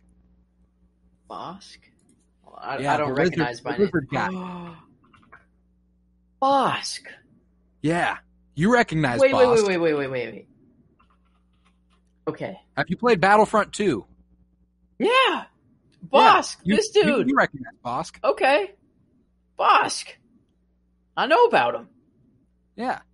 Bossk, uh, and like, there's a reason he didn't come up. He's not prominent. However, the fact that he's a character in Battlefront 2 is enough for me to propel, like, a character you can use in Battlefront 2 propels him high enough for me because that makes him a big deal. A lot of people know Bossk because of that. Oh, what was. There's a character. Um, what's his name? I, I can picture him. Imbo. Cad Bane. Oh, Cad Bane. Cad that guy. Bane kind of deserves to be on this list. Yo, I, am not gonna lie. We didn't give we didn't give the Clone Wars mm. quite the shake it deserved. I don't think. Uh, Cad Bane, Barriss Offee, the Jedi who accused that uh, stood that accused Ahsoka or framed Ahsoka. Oh, mm-hmm. that was a good arc. Offee. That was a good arc. I like. We and we discussed like Kit Fisto and Plo Koon, but a couple other Jedi that probably deserved to be discussed. There was Shaak Ti and mm-hmm. uh, Isla or Ayla. I can't remember how to pronounce her name. It's like A A Y L A or something like that. Uh, mm-hmm. Uh, she's the blue, uh, the blue Twi'lek, you know, mm-hmm. uh, the one who got shot down on Felucia. That's just brutal. Rip. That they just like keep firing on her, but you can't see it because of the flower and stuff. Hmm. Like it's just a, it's there's a lot of there's a lot of characters yeah. from that from that that we probably probably missed out a little bit, but not a big deal. Ultimately, doesn't doesn't affect the bracket too much. They probably would have That's mostly true. been eliminated early on. I just wanted to give them their shine a little bit. Uh, What's next? Last matchup of the day. We got Chewbacca versus Captain Rex. Now, on paper. Is this the biggest upset of the bracket? This this might be the biggest upset of the bracket. Um but Cap, it's not going to be. Chewbacca Chewbacca wins, but does he? I mean, okay. I think simply because of his presence. The presence throughout the saga is astounding. The the appearance in Revenge of the Sith, where he is friends with Yoda on Kashyyyk, Solo, where he meets Han Solo, the original trilogy, where we're like, he is the guy, he's one of the guys you love in the original trilogy. There's nothing to hate about Chewbacca. And then he's one of the best parts of the sequel trilogy. And let me tell you, his reaction to Han Solo dying when he when he just lets out that bellowing roar and then no questions asked shoots Kylo a kid who he has watched grow up. Like he's like, like rage overtook Chewbacca in that moment, and he he tried to kill his nephew. Like that's that's some intention. And then when Leia died, fuck. Never had I cried more in a Star Wars movie than when Chewbacca learned that Leia died. When he just, uh, uh, just like just like starts breaking down, and the way Finn looked at him and went, like immediately as soon as they heard Leia died, Finn and Poe both checked on Chewie. They were like, he has officially lost everyone. That was it. Who's, you know, whose story is last. sadder in Star Wars, Chewbacca or Obi Wan? like, they both I mean, lost everyone in their lives. Everyone. Obi Wan had Luke, though. He has. Well, there's also there's also the thing that Chewbacca was like 220 that's true. At the time of Revenge of the Sith, Chewie's an he's, old he's boy. An old dude. He's an old dude. So it's like uh, it's he's had a long life. Uh, it's been uh, I, I, I got to imagine it's been relatively well. Uh, but I mean, we we get Captain Rex for the Clone Wars, and I love I love me some Captain Rex, love him to death, and the fact that he was able to resist Order sixty six for even a second to tell Ahsoka to find fives is cool.